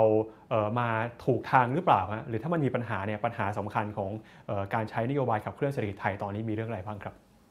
คือถ้ามันมาถูกทางเนี่ยมันคงสะท้อนอะไรหลาย ๆ อย่างว่าหนี้หนี้สินของภาคประชาชนของอะไรเนี่ยคงไม่เยอะอย่างนี้ ถ้ามันมาถูกทางเนี่ยโอกาสในการสร้างรายได้ของประชาชนจะไม่ถูกจำกัดจำเขียแบบนี้ถูกไหมครับ ไม่ต้องมานั่งกลัวเรื่องของการที่เฮ้ยเราจะถูกเลิกออฟหรือเปล่า หรืออะไรอย่างนี้เปล่าถูกไหมครับ เพราะนั้นก็แล้วก็ถ้ามาถ้ามาถูกทางเนี่ยนะครับ SME เราจะต้องกลายเป็นพลังสำคัญแบบเดียวกับไต้หวันนะหลายหลายหลายประเทศอย่างนั้นนะครับ เพราะนั้นก็ต้องบอกว่ามันยังไม่น่าจะถูกทางนะใช่ไหมครับ แล้วก็เราก็ยังบางบางอย่าง เราก็ไปพึ่งพิงอิงอาศัยต่างชาติ เพียงแค่เอาเม็ดเงินมาลงทุน แล้วก็จ้างงานเราในระดับหนึ่งซึ่งก็ไม่ได้ transfer skill หรือเทคโนโลยีอะไรเท่าไหร่ใช่ไหมครับ เพราะนั้นเราดูเหมือนประเทศที่ออะไรอะเขาบอกว่าเป็นประเทศที่ทันสมัยแต่ไม่พัฒนาไงนะคือมีทุกอย่างแต่แต่ถามว่าของเราบอกว่าไม่ใช่ เพราะฉะนั้นตรงนี้ผมก็เลยเคยเรียนกับเรียนท่านนายกไปว่าเอ๊ะถึงเวลาที่ต้องปรับโครงสร้างเศรษฐกิจแบบจริงจังแต่เป็นแต่แต่ต้องเอาสรุปบทเรียนของไอ้สีกับดักนะก็คือว่าทำไงให้คนส่วนใหญ่เนี่ยมีโอกาสได้อ่าได้ได้เข้ามามีส่วนร่วมนะครับ เพราะว่าผมถือว่านั่นคือคือกระบวนการประชาธิปไตยทางเศรษฐกิจ คือจริงๆ กระบวนการประชาธิปไตยมีอยู่สองอย่าง political democratization กับ economic democratization จริง ๆ ปากท้องต้องมาก่อน คนมันคงไม่มาเรียกหาแต่อุดมการณ์ทางการเมืองโดยที่ปากท้องไม่มีถูกไหมครับเพราะนั้นวิธีแก้แรกสุดเนี่ยของรัฐเนี่ยควรจะแก้ที่ democrat เอ่อ democratization ทางเศรษฐกิจนะครับเพราะนั้นก็เลยเป็นที่มาของที่เอ่อตอนนี้เห็นว่าท่านนายกก็ประกาศเป็นวาระแห่งชาติไปก็คือ BCG ก็คือมองว่าเฮ้ยจริง ๆ แล้วเนี่ย ประเทศไทยควรจะยืนอยู่บนขาของตัวเองในระดับหนึ่ง จะไปยืมคนอื่นหายใจ แล้วก็ไปบางอุตสาหกรรมแล้วดูเหมือนเท่แต่กินไม่ได้อย่างอุตสาหกรรมการบินอุตสาหกรรมโรบอทอะไรอย่างนี้ตามเข้าไปดูได้แต่ไม่ใช่ของเรา แต่ของเราจริงๆเนี่ยมันต้องเป็นอุตสาหกรรมที่มีของเราแล้วก็เติมเต็มในสิ่งที่เรามีเพียงแต่ว่าในอดีตนั้นการบริหารจัดการนโยบายไม่ชัดเจนใช่ไหมและไม่ได้เติมเต็มด้วยเรื่องของวิทยาการเรื่องของการจัดการเรื่องเทคโนโลยีก็ทำมันสินี่คือที่มาของ โมเดลเศรษฐกิจ BCG ก็คือเอาสิ่งที่เรามีแหละนะครับคือการสร้างความเข้มแข็งจากภายใน แต่เชื่อมไทยสู่ประชาคมโลกก็ถามว่า BCG มีอะไรอะ BCG มีเกษตรมีอาหาร มีเรื่องของสุขภาพ มีการแพทย์ มีเรื่องพลังงานสะอาด มีเรื่องของการท่องเที่ยวมีเรื่องของ Creative Economy มันเป็นของเราอยู่แล้ว แต่เป็นของเราที่เราเมื่อก่อนเนี่ยเหมือนพระเจ้าให้เรามาแล้วก็ละเลยเอามีเท่าไหร่ก็เอาเท่านั้น มันก็เลยเป็นสิ่งที่ผมเคยพูดใน Thailand 4.0เนี่ย ว่ามันคือเราทำทำมากได้น้อยทำยังไงให้ทำมากได้น้อยเป็นเปลี่ยนเป็นทำน้อยได้มาก ก็คือเติมเต็มไอ้สิ่งนี้ด้วยการบริหารการจัดการ มีนโยบายที่ชัดเจนใช่ไหมครับ แล้วก็สามารถที่จะเอาเทคโนโลยีเอาอะไรเข้าไปนะครับ ก็ก็เป็นที่มาของโมเดลเศรษฐกิจ BCG ซึ่งตอบโจทย์ทั้งเรื่องของว่าโอเคการสร้าง value ขึ้นมาให้กับประเทศ แต่พร้อมกันนั้นก็ตอบโจทย์เรื่องของการที่ว่า เป็นอุตสาหกรรมที่อยู่ใน BCG เป็นอุตสาหกรรมส่วนใหญ่ที่ประชาชนอย่างภาคการเกษตรเองนะเรื่องของสมุนไพรเรื่องของการท่องเที่ยวประชาชนส่วนใหญ่มีส่วนร่วมด้วยไม่ใช่มีแค่รายใหญ่ เพราะฉะนั้น BCG จึงเป็นโมเดลที่มีทั้งรายใหญ่ที่ต้องไปสู้กับโลก มีทั้ง SME Startup แล้วก็มีทั้งรายย่อยนะครับมีทั้งวิสาหกิจชุมชนนะครับจะอยู่ด้วยกันนะภายใต้สิ่งที่ผมคิดว่า BCG เนี่ยพูดง่ายๆ สรุปง่ายๆ ก็คือตอบโจทย์ 3 เรื่องหนึ่ง มันเป็นเรื่องของการ inclusive growth คืออย่างน้อยคนส่วนใหญ่มีโอกาสได้เข้ามามีแบ่งปันในเค้กในในพายชิ้นนี้ด้วยนะครับ อันนี้คือ inclusive อันที่ 2 ก็คือมันจะต้องเป็น productive growth คือมันใช้เกษตรแบบดั้งเดิมสมัยก่อนไม่ได้ มันต้องเป็น smart farming อะ มันต้องมองว่าเทคโนโลยีเป็นเรื่องใกล้ตัวแล้วนะครับเป็นเรื่องการบริหารจัดการเป็นเรื่องใกล้ตัวแล้วอะก็ใส่ลงไปสิใช่ไหมครับ เพราะฉะนั้นมันต้องเป็น productive growth engine และอันที่3เนี่ยที่สำคัญก็คือว่า มันจะต้องตอบโจทย์ในเรื่องของความสมดุล เพราะว่าโมเดลเศรษฐกิจที่ผ่านมาเนี่ยมัน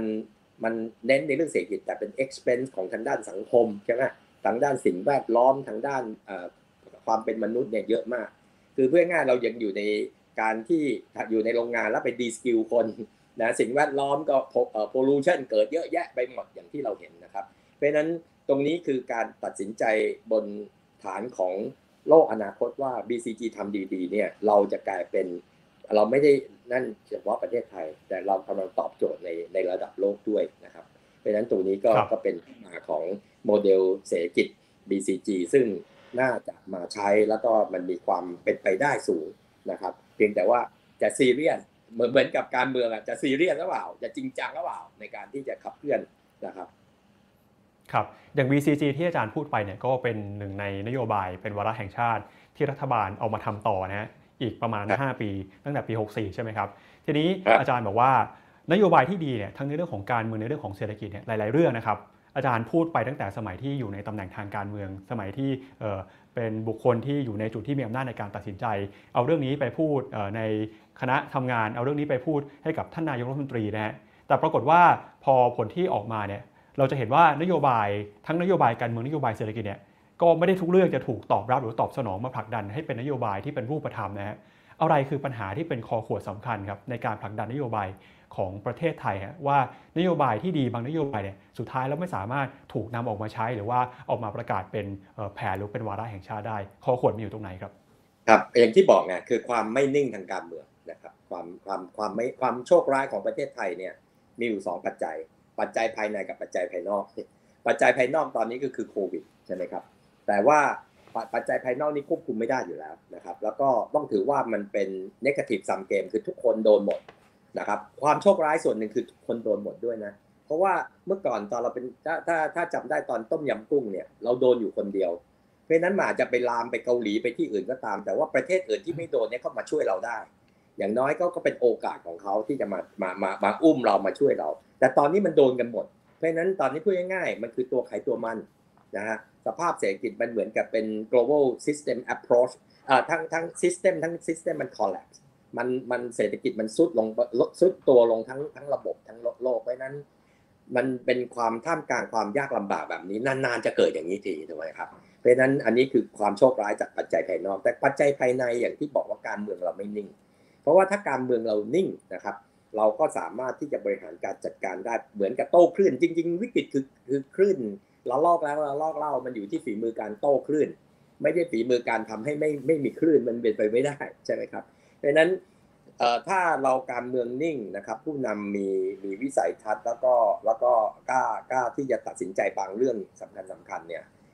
มันคือผมผมเชื่อว่าเราแฮนเดิลมันได้นะครับ ต่อให้สถานการณ์ภายนอกจะเป็นอย่างไรก็ตาม แต่ตอนนี้การเมืองเราไม่นิ่งการเมืองเป็นแบบนี้แล้วก็มามองในในในเชิงของ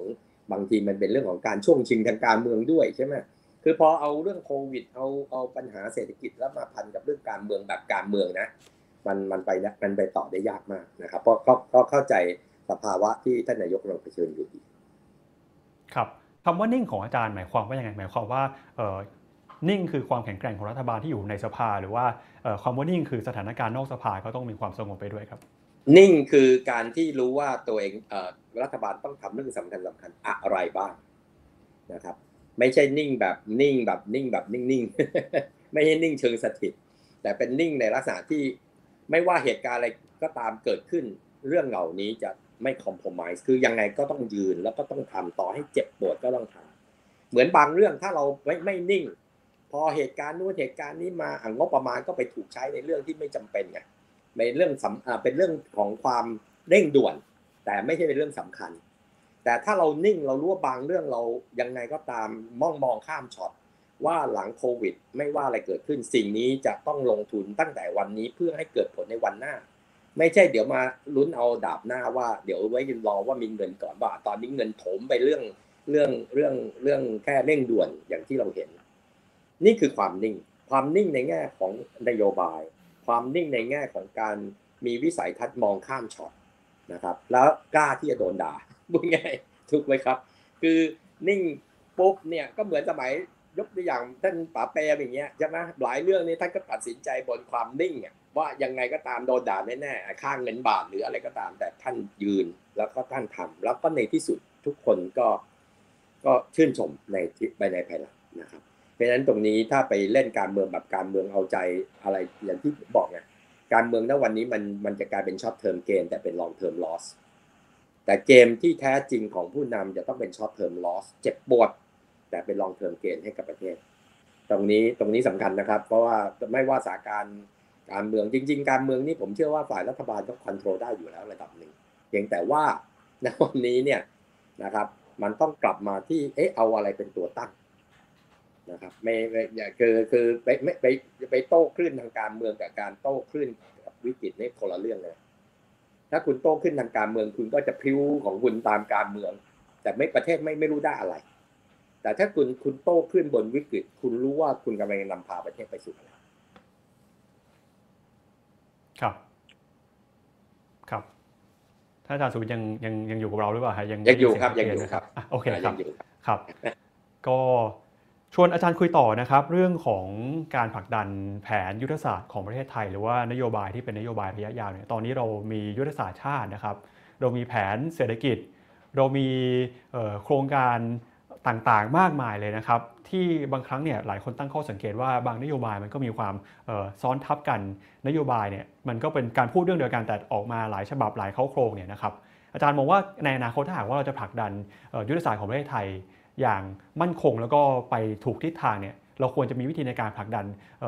ด้วยรูปแบบไหนหรือว่าแผนนโยบายต่างๆ ควรจะเป็นยังไงที่อาจารย์พูดไปก็มีเรื่องของ BCG รัฐบาลตอนนี้ก็มีเรื่องของนโยบายไทยแลนด์ 4.0 มีหลายเรื่องที่กำลังทำอยู่พร้อม ๆ กันมีความเกี่ยวโยงเชื่อมโยงแล้วก็ซ้อนทับกันอยู่ไปหมดเลยอนาคตเราควรจะกำหนดนโยบายประเทศไทยเรายังไงดีครับ ผมผมว่ามันจะต้องมานั่งช่วยกันคิดนะครับช่วยกล้าๆคิดกล้าๆฝันเลยนะครับ ว่าประเทศไทยหลังโควิดจะเป็นยังไง นะครับ ในเมื่อโควิดเนี่ยมัน reset ทุกประเทศ มันมีโอกาสที่จะทำให้ประเทศบางประเทศนี่ซุดตัวลงมากขึ้น หรือมีโอกาสที่จะไม่ประเทศบางประเทศ resilience คือ take off นะครับ สามารถทะยานขึ้นมาได้ เพราะว่าถือว่าความได้เปรียบเสียเปรียบไม่ต่างกันละใช่ไหมฮะทุกประเทศโดนกันหมดเพราะฉะนั้นตรงนี้อะคือสิ่งแรกเลยจะต้องจะต้องมีมีความคิดในเรื่องนี้ก่อน มากกว่าที่มางมอยู่กับปัญหาเฉพาะหน้าหรือปัญหารายวันที่เห็นอยู่นะครับ ผมคิดว่าตรงนี้จะต้องมามองว่ามองให้ขาดว่าที่หลังโควิด เราจะมาประเทศไทยนี่ยเราจะวางยังไงจะมุกไปยังไง นั่นคือเรื่องที่หนึ่งนะครับ เรื่องที่สองผมคิดว่าเรายังทำแผนบนเปเปอร์อะเยอะนะฮะแล้วก็เขียนยังไงก็ไม่ผิดอะแต่คือมันมันได้ทำหรือเปล่านะครับ แล้วก็แล้วก็แล้วก็ทำให้เมื่อได้ทำหรือเปล่า แล้วทำแล้วมี impact หรือเปล่า หรืออยู่ใน parity หรือเปล่า อะไรที่อยู่ใน parity คือเพื่อง่ายบ้านเราเนี่ยเราจำเป็นจะต้องมาถึงจุดที่เรียนรู้เยอะมากแล้วในการเขียนแผนเขียนอะไรเยอะแยะนะครับ ไม่ว่าแผนเป็นยุทธศาสตร์ชาติ หรือเป็นจะเป็นอะไรปฏิรูปเนี่ย สวยอะ่ะเขียนเขียนได้ออกมาดี แต่ทำได้หรือเปล่าทำไมถึงทำไม่ได้ต้องนาถามก่อนว่าทำไมถึงทำไม่ได้ทำไม่ได้เพราะอะไรนะครับ หรือเพราะว่าคิดเองทำเอง หรือคิดว่าเอ๊ะประชาชนมีหน้าที่เป็นแค่ user ของของสิ่งนี้ หรือประชาชนจริงๆเนี่ยควรจะมีส่วนร่วม มันแค่นี้ก็ก็ต่างกันแล้วนะครับ เพราะฉะนั้นผมผมคิดว่าแผนบ้านเราเนี่ยมันยังค่อนข้างเป็น top-down นะครับ เป็นเป็น top-down แผนบางอย่างในโลกหลังในศตวรรษที่21เนี่ย หลายเรื่องต้อง top-down เพราะว่ามันเป็นเรื่องของ crisis ที่มันอาจจะบางอย่างมันต้องใช้ใช้ใช้ศูนย์กลางในการที่จะมีแมนเดตในการขับเคลื่อนใช่ไหมครับ แต่หลายเรื่องเนี่ยมันมันมันมันมันต้องปล่อย มันต้องปล่อยออกไป ให้ชุมชนให้พื้นที่ให้ใครต่อใครเนี่ยเขาจัดการตัวเขาเองได้นะครับ เพราะฉะนั้นเราบอกผมผมถ้าถามผมว่า เอ๊ะมีอะไรหลายอย่างที่ที่ที่เรานั่นก็คือว่าเรามีแกลบ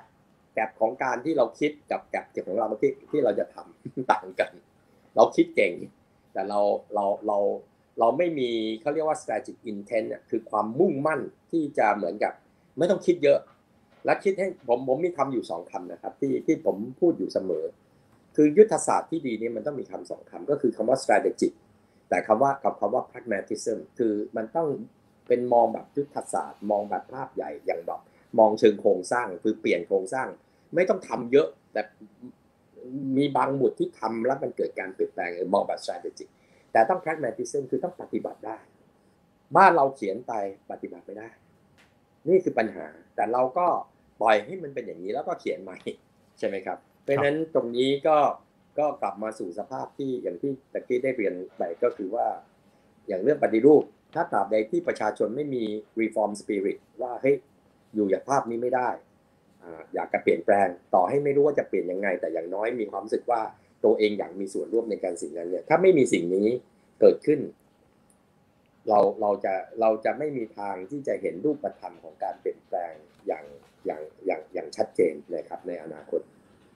ครับเมื่อสักครู่ที่เราคุยกันไปเนี่ยเราพูดถึงสถาบันทางการเมืองสถาบันทางสังคม หลายสถาบันนะครับไม่ว่าจะเป็นฝ่ายการเมืองก็ดี หรือว่าภาคประชาชนก็ดีนะครับ ตอนต้นอาจารย์บอกว่า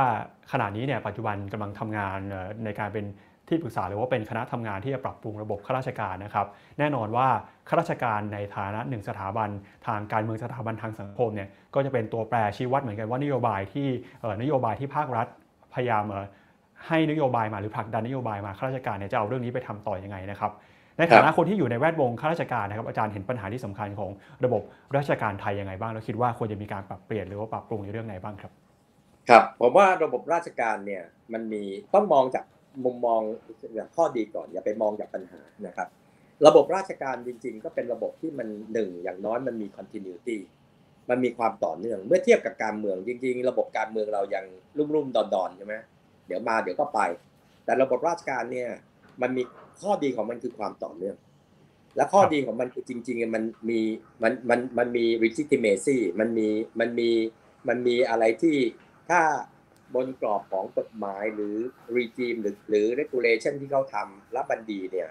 มันจะเป็นกฎเกณฑ์ที่มันมันใช้กับทุกคนได้นะมันตรงตรงนี้คือข้อดีก่อน แต่ระบบราชการจริง ๆ เนี่ยมันมีจุดบกพร่องอยู่หลายจุด จุดแรกเลยก็คือความสัมพันธ์ระหว่างระหว่างการเมืองกับข้าราชการนะครับ เพราะนั้นตรงนี้เนี่ยคำถามคือถ้าการเมืองยังแทรกแซงระบบราชการได้ ระบบราชการจะไปหวังอะไรมากไม่ได้ เพราะว่าคนพอพอมันมีอำนาจเหนือ policy อะ power over policy ปุ๊บเนี่ย หลายอย่างมันจะรวมหมด เพราะนั้นคนที่อยู่ในระบบราชการดีๆ เขาก็เสียกำลังใจถูกไหมเพราะนั้นสิ่งแรกเลยเนี่ยแทนที่จะมานั่งออกแบบว่าจำไงที่จะให้ระบบราชการเป็นอะไรอะมีประชาชนเป็นศูนย์กลางพูดไปเหอะ ไม่ประโยชน์คำถามแรกก็คือว่าต้องดูว่า governance หรือว่าสิ่งที่มัน govern ความเป็นราชการอยู่เนี่ย มันเป็นอย่างไร สิ่งแรกเลยคือความสัมพันธ์ระหว่างการเมืองซึ่ง suppose ที่จะเป็นคนที่วางนโยบายอย่างเดียว กับส่วนของราชการซึ่ง suppose ที่จะเป็นคนที่ execute หรือ administration ตรงนี้ความสัมพันธ์นี่มันไม่ชัดเจน มันไม่มี check and balance มันไม่มีความสัมพันธ์ในลักษณะที่เฮ้ยมันเท่ากัน แต่เรามองว่าการเมืองขี่ราชการนะเรามองแบบนี้แต่จริง ๆ มันควรจะเป็น มันควรจะเป็นแบบไหนนะครับ เราไม่เคยออกแบบเรื่องของการเมืองอินเทอร์เฟซระหว่างการเมืองกับราชการดังนั้นเรามัวแต่พูดถึงทำไงให้ระบบราชการเป็นดิจิทัลทำไงให้ระบบราชการโปร่งใสนะเป็นที่พึ่งประชาชน มันพูดได้เมื่อ governance governance structure มันดีพอจริงไหมครับเพราะนั้นตรงนี้อย่างเนี้ยมันควรจะเป็นการปฏิรูปครั้งใหญ่ว่า จากนี้ไปการเมืองกับราชการจะอยู่ยังไงในลักษณะที่ไม่ใช่แยกกันอยู่นะ แต่ว่าอย่างน้อยมันมี check and balance แล้วก็ทำไงให้มันเกิดผลประโยชน์สูงสุดให้กับประเทศอ่าตรงนี้ไม่เคยมีใครดูเพราะฉะนั้นตอนนี้มีแต่คนไปพูดแต่เรื่องของเออเดี๋ยวจะมีเรื่องของ sandbox อ่าจะจะลองลองลอง outsource ไอ้ตรงนี้ให้ประชาให้ภาคเอกชนทำอันนั้นโอเคนะ แต่ประเด็นคือมันมีเรื่องใหญ่ ๆ บางเรื่องที่ต้องทำอันที่สองนะครับก็คือหลายเรื่องของราชการเนี่ยมันไม่ควรจะให้ราชการทำแล้วนะครับ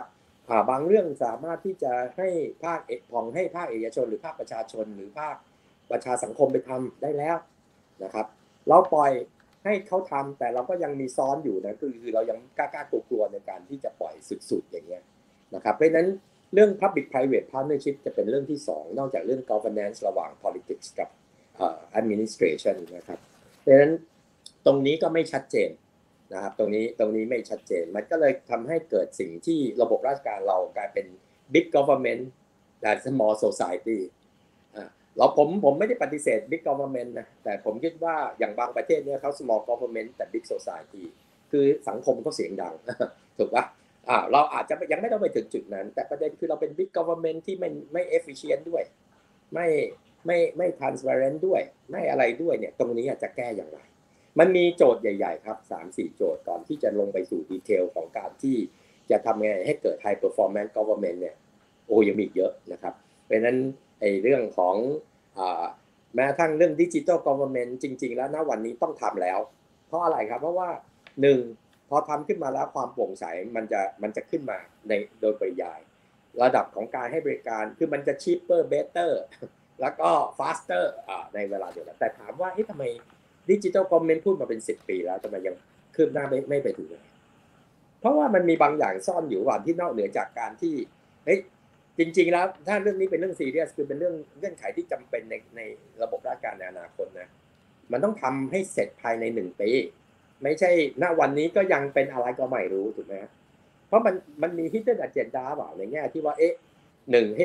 กลัวว่าทำไปแล้ว เดี๋ยวอำนาจเดิมๆมันจะหายไป เพราะว่าหลายสิ่งหลายอย่างมันทำให้ มันมันไม่ต้องใช้คนแล้วใช่ไหมเพราะมันดิจิตอลแล้วทุกอย่าง แล้วก็ประชาชนมันสามารถ cross-check สามารถตรวจสอบอะไรของเขาเองได้ ผมก็ไม่รู้ว่าเป็นเพราะว่ากลัวว่าอำนาจบางอย่างที่เคยมีมันจะหายไปก็เลยทำให้ process ของการเป็น digital transformation เนี่ยล่าช้าไปหรือเปล่า คือบ้านเราชอบอย่างเนี้ยมันมีอะไรที่มันมี agenda บางอย่างที่ซ่อนอยู่ซึ่ง ซึ่งยากที่จะอธิบาย แต่คำถามคือถึงบอกว่าคนที่เป็นผู้นำทางการเมืองต้องใช้ความกล้าทางการเมือง บางเรื่องต้องไม่คอมโพม i s e อย่างถ้าเรื่องดิจิทัลกอ v e r n m e n t คือ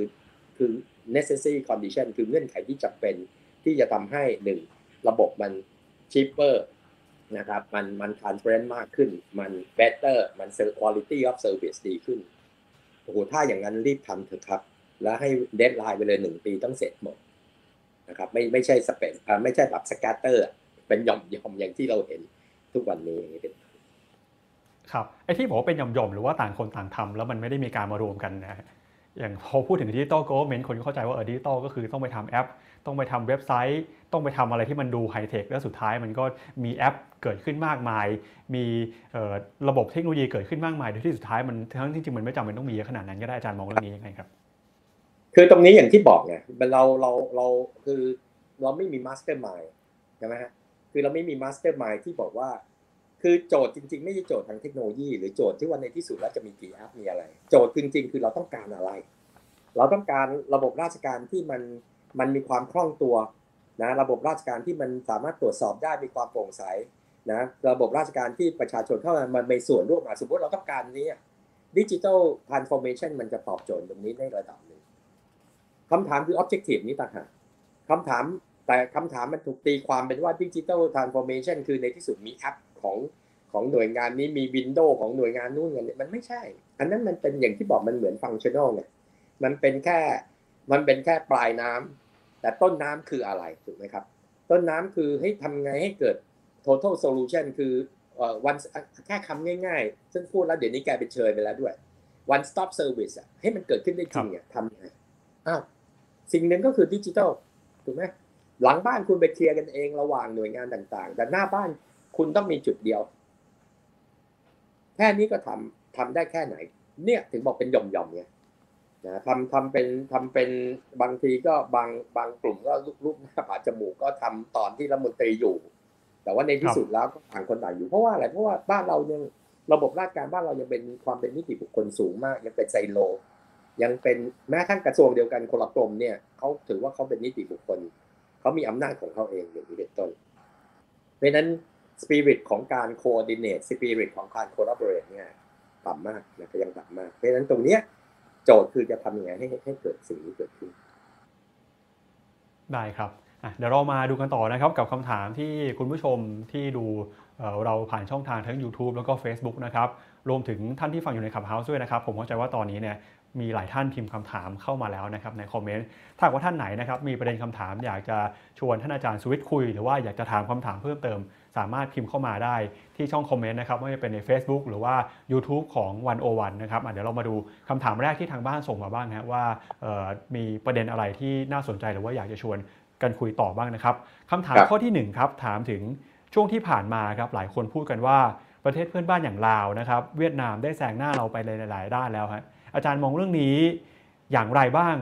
หลังจากผ่านวิกฤตไปแล้วเนี่ยจุดที่จะตีตื้นของประเทศไทยครับ คือคือผมคิดว่าณวันนี้เนี่ย เราเรามีเราเราคงจะต้องมองในสองมีสองมิติในการมองนะ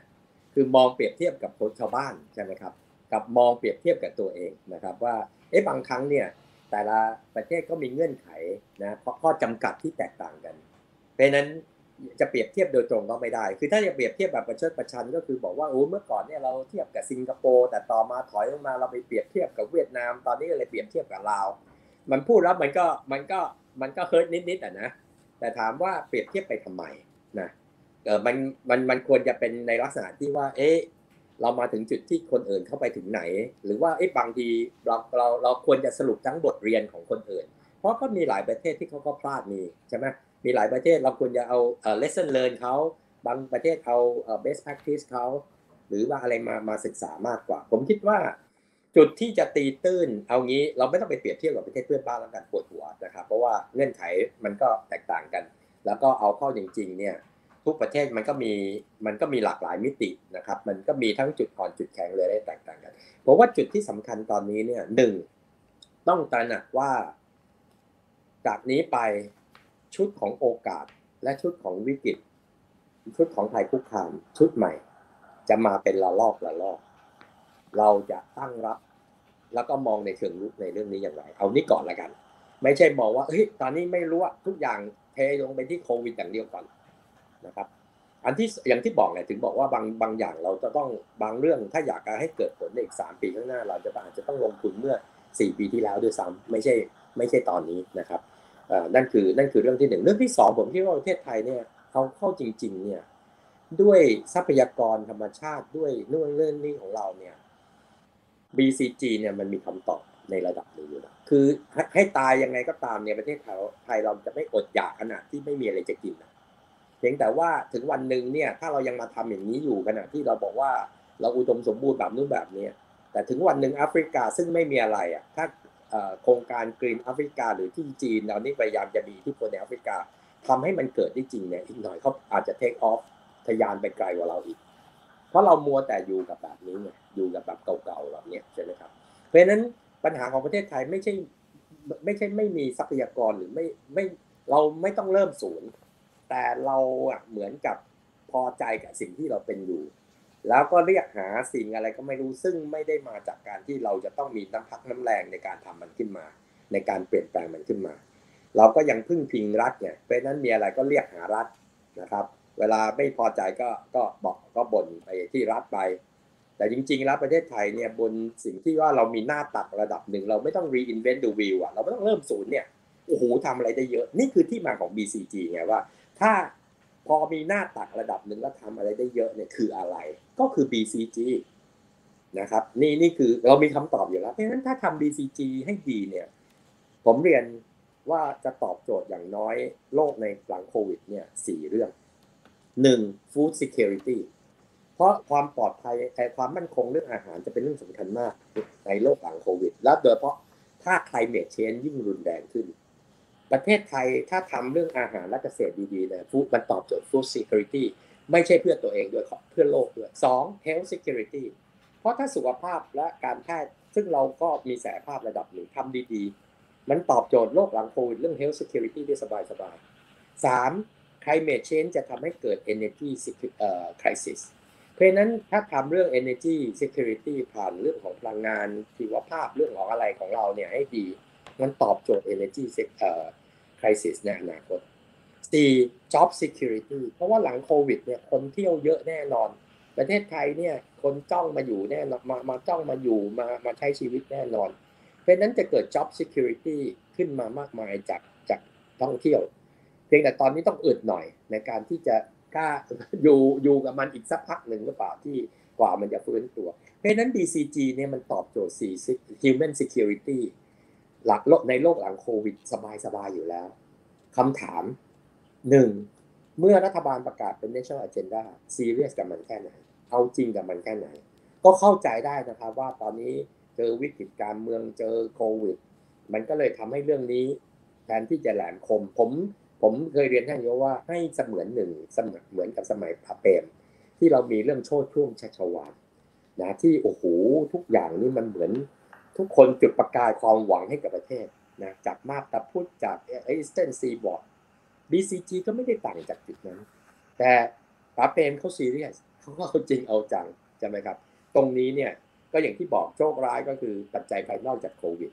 แต่ยังไงก็ตามไม่ว่าอะไรบางอย่างถ้าปัจจัยภายนอกจะเป็นไง บางเรื่องต้องไม่คอมโพมไม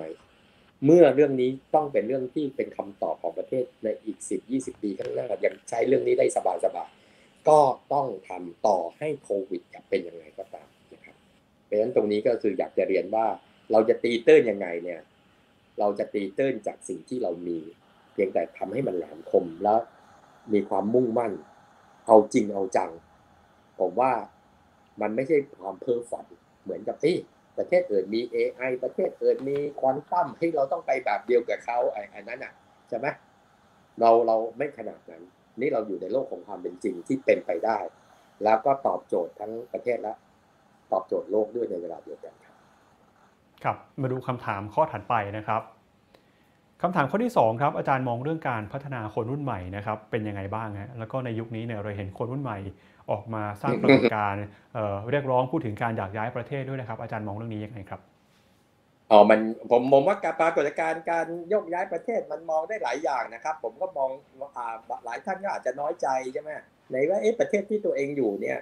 เอ๊ะทำไมมันเป็นอย่างนี้ไปอยู่ที่อื่นดีกว่าใช่ไหมแต่ก็ทำนองเดียวกันอะ คือเราต้องยอมรับความหลากหลายทางความคิด ก็มีคนหลายคนในต่างประเทศก็อยากมาอยู่ประเทศไทยเหมือนกันใช่ไหมครับ ตรงนี้ไม่ว่ากันเพียงแต่ว่าในเมื่อเราเราเราเป็นประเทศไทยเราก็ต้องทำให้สถานที่เราเนี่ย attractive จะมาคนของเรา competitive นะหรือว่าจะทำยังไงให้อุตสาหกรรมเรามัน productive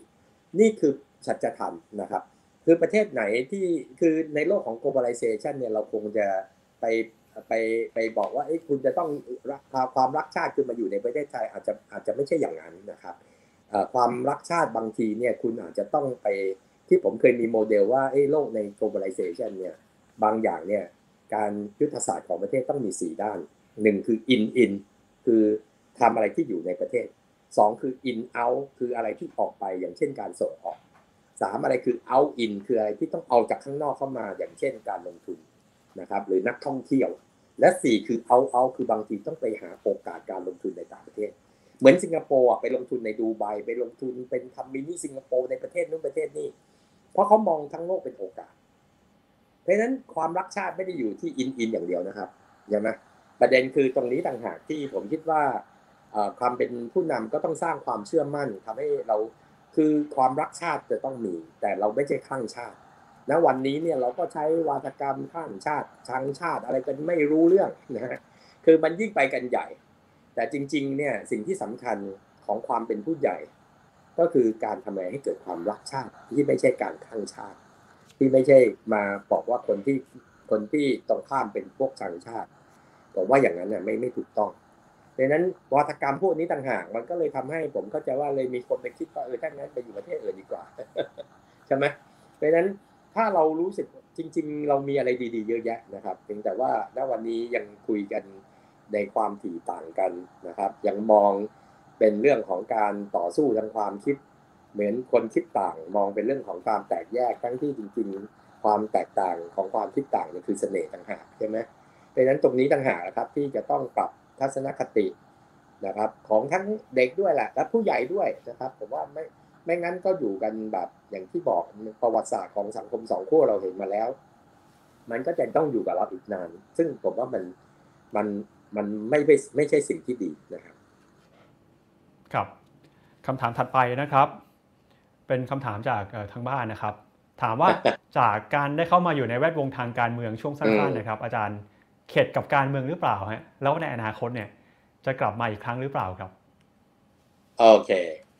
เป็นคำถามที่ดีมากนะครับ ถ้า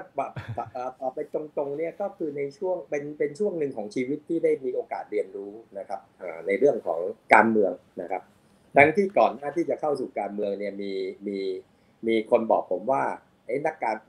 บอกว่าดรสุวิทย์เป็นนักการเมืองไม่ได้หรอกบอกว่าทำไมล่ะครับเขาบอกนักการเมืองที่ดีนะที่ดี จะต้องเป็นคนที่คิดอย่างพูดอย่างแล้วก็ทำอีกอย่างนะครับเพราะนั้นเขาบอกว่าดรสุวิทย์นี่ คือคิดอะไรก็พูดอย่างนั้นแล้วทำอย่างนั้นเนี่ยเพราะนั้นไม่น่าจะเป็นนักการเมืองที่ดีนะครับ ก็ถือว่าเป็นช่วงหนึ่งของชีวิตที่ได้มีโอกาสมามามาเรียนรู้และโดยเฉพาะอย่างยิ่งนะพูดตรงๆการมีโอกาสไปหาเสียงและสัมผัสกับประชาชนนะครับ ผมว่ามันทำให้ผมไม่ได้อยู่ในห้องประชุม ไม่ได้อยู่ในโต๊ะทำงานแล้วนะครับ เราได้เห็นอีกภาพหนึ่งเพราะโอ้เมื่อก่อนเราโมแต่คิดแต่ไทยแลนด์ 4.0 อยากจะทำนู่นทำนี่ทำประเทศให้เป็นโลกที่หนึ่ง แต่พอได้ไปสัมผัสกับชีวิตความเป็นอยู่ ความยากจนข้นแค้นที่ที่เหมือนกับเขายังไม่สามารถที่จะหลุดพ้นจากจากเส้นที่จะขึ้นมาเพื่อจะทำให้เขาอยู่รอดแล้วก็แล้วก็พอเพียงแล้วก็ยั่งยืนได้เนี่ย ภาพนั้นเนี่ยผมได้ผมได้มาเต็มๆนะครับ แต่ถามว่าเข็ดไหมเข็ดกับนักการเมืองมากกว่า ไม่ไม่ไม่ได้เข็ดกับเรื่องการเมือง เพราะการเมืองเป็น คือเราทำบทบาทไหนเราก็เราก็ทำงานทางการเมืองการเมืองก็คือทำอะไรให้กับประเทศถูกไหมครับ แต่เราเราจะมันแต่ว่าถ้าถามว่านักการเมืองแบบนี้ที่เป็นอยู่ หรือระบบความคิดอ่านทางการเมืองที่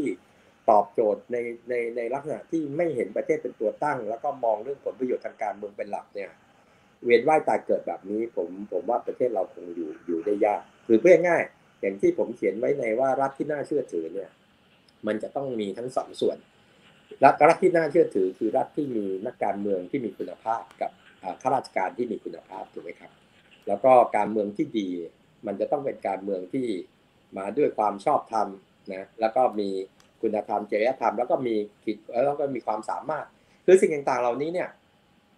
ถามว่าพัฒนาการของการเมืองไทยยังยังเวียนว่ายตายเกิดอยู่อย่างนั้น มันถึงเป็นสูโดดิโมคราซีไงถึงเป็นประชาธิปไตยเทียมเพราะนั้น หนีไม่พ้นวงจรอุบาทสามปอที่ผมได้ได้เรียนไว้นะครับเพราะนั้นถามต่อยอดจากเชิญเลยครับอาจารย์กับกับก็ก็ก็ก็เสร็จไหมก็เลยตอบตามนี้ครับ ก็ว่าบอกว่าก็เป็นก็เป็นหนึ่งเป็นชัปเตอร์หนึ่งของของชีวิตนะครับ แต่ก็แต่ว่าหลังจากนี้เรายังมีความคิดอ่านที่อยากจะทำอะไรให้กับบ้านเมือง ผมเชื่อว่าทุกคนมีอยู่แล้วนะครับเพียงแต่ว่าอยู่ในรูปแบบไหนต่างหากครับ ถามต่อยอดจากคำถามเมื่อสักครู่นี้นะครับ บทเรียนสำคัญที่อาจารย์ได้จากการเป็นผู้ดำรงตำแหน่งทางการเมืองในช่วงปีที่ผ่านมา ถ้าจะให้สรุปเป็นบทเรียนสำคัญนี่อาจารย์ได้อะไรจากการเข้าไปทำงานการเมืองช่วงที่ผ่านมาบ้างครับ ก็คือจริง ๆ แล้วก็ต้องเรียนว่าหนึ่งเนี่ยเราเราจะทำอะไรก็ตาม ต้องต้องกล้าที่จะทำเรื่องใหญ่ ๆ นะครับ แม้เรื่องนั้นอาจจะเป็นเรื่องที่ไม่ป๊อปปูล่าก็ตาม คือนี่คือกับดักทางการเมืองอย่างหนึ่งคือการเมืองนี่ชอบทำอะไรที่แบบ หนึ่งต้องให้เห็นเห็นโดนโดนใช่ไหมครับ แล้วก็จับต้องได้แต่แต่เป็นแต่เป็นอิมแพคที่ประเดี๋ยวประดาว แต่ถ้าเกิดเราใช้ความกล้าหาญทางการเมืองคือ เราต้องทำเรื่องบางเรื่องที่เผลอๆเนี่ยประชาชนยังไม่รู้เลยว่าเราทำอะไร แต่มันเป็นเรื่องที่เกิดการเปลี่ยนแปลงเชิงโครงสร้างอย่างนี้เป็นต้น ผมว่าตรงนี้อะคือไดเลม่าคือทางสองแพร่งของนักการเมือง นักการเมืองก็อยากจะเปลี่ยนแปลงประเทศนะ ไม่ใช่ไม่อยาก แต่พอเปลี่ยนแล้วหลายเรื่องมันไม่โดนทันทีกับประชาชน ซึ่งเขายังมองว่าโอ้ยปากท้องเขายังจะไม่ไม่รอดอยู่เลย คุณยังมานั่งพูดถึงเรื่อง reskill up skill คุณยังกำลังจะพูดถึงเรื่อง reinventing มหาลัยอะไรเงี้ยไกลตัวเหลือเกิน แต่ถามว่าถ้าเราบัวแต่เอาใจนะครับ ประชาชนหมดอย่างเดียว ประเทศก็ไม่ไปไหนก็เหมือนโควิดถูกไหมคล้ายๆว่าก็คล้ายๆโควิดอะถ้ามัวแต่เออประทังเรื่องโควิดให้ได้ แล้วแทอยู่เรื่องนี้ร้อยเปอร์เซ็นต์แล้วเรื่องอื่นไม่ทำเลย มันจะไปต่ออยังไงใช่ไหมครับ เหมือนกัน นี่คือผมคิดว่านักการเมืองกำลังเจอกับความคาดหวัง ความคาดหวังของประชาชนที่เป็นโวตเตอร์แบบหนึ่งแต่ความคาดหวังที่เราอยากจะทำเพื่อประเทศ ไม่ใช่ทำเพื่อคนกลุ่มใดกลุ่มหนึ่งอีกแบบหนึ่งแล้วเราจะอยู่ตรงไหนยังไงนะครับ เราจะสื่อสารออกมายังไง ขณะที่เราพูดไปบางคนบอกว่านี่มันนักวิชาการเฮ้ยไอ้นี่มันไกลตัวไอ้ไทยแลนด์4.0 เนี่ย ตอนนี้เรายัง 0.4 อยู่เลยโอ้โหมีคนประชดประชันเยอะมากนะครับ ตอนที่ร้อนโปรแกรมนี้ออกไปนะครับ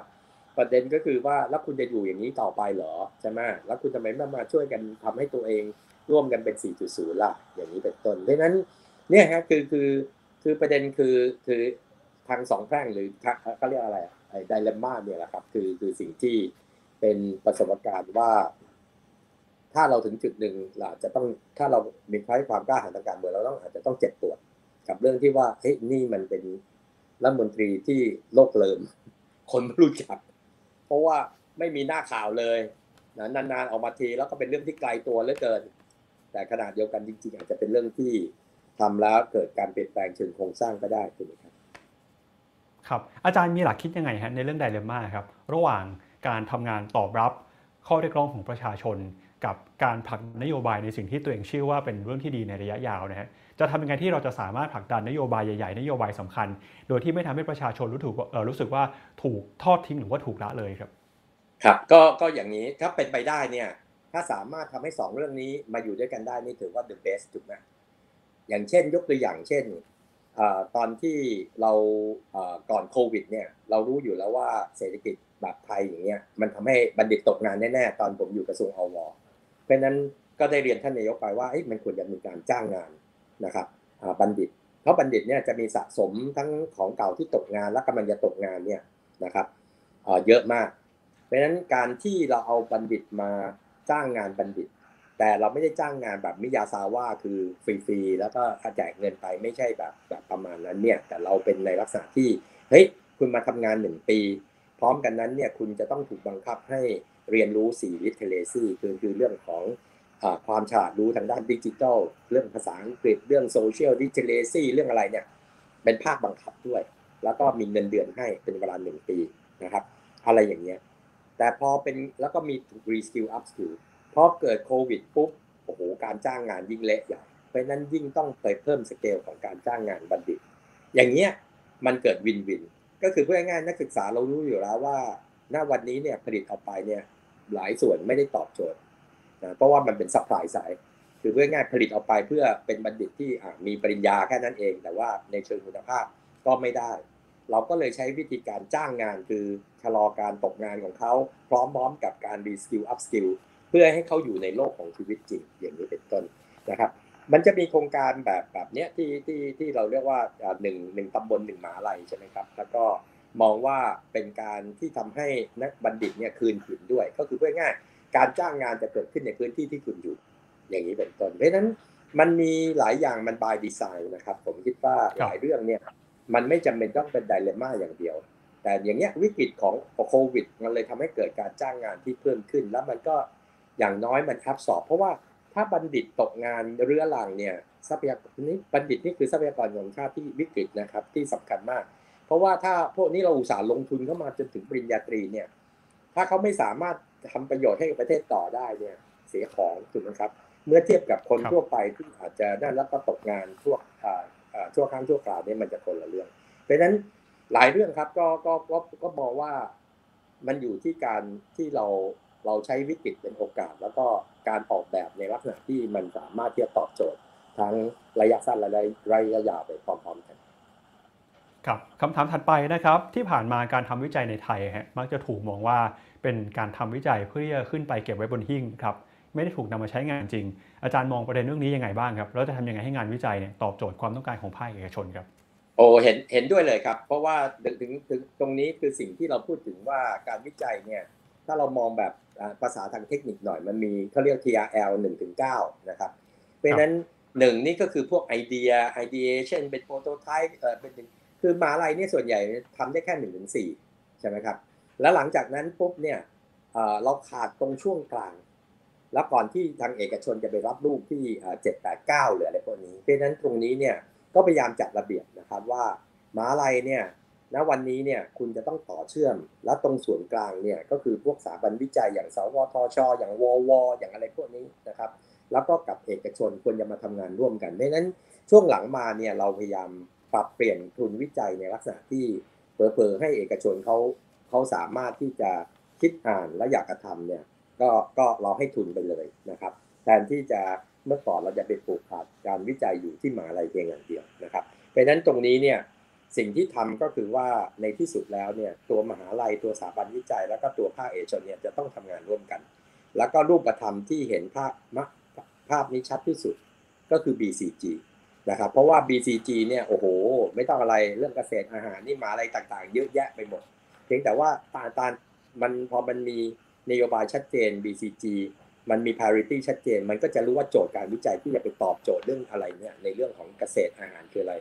การวิจัยที่ไปตอบโจทย์เรื่องการแพทย์สุขภาพคืออะไรการวิจัยที่ไปตอบเรื่องพลังงาน หรือการตอบโจทย์เรื่อง creative economy เรื่องการท่องเที่ยวคืออะไร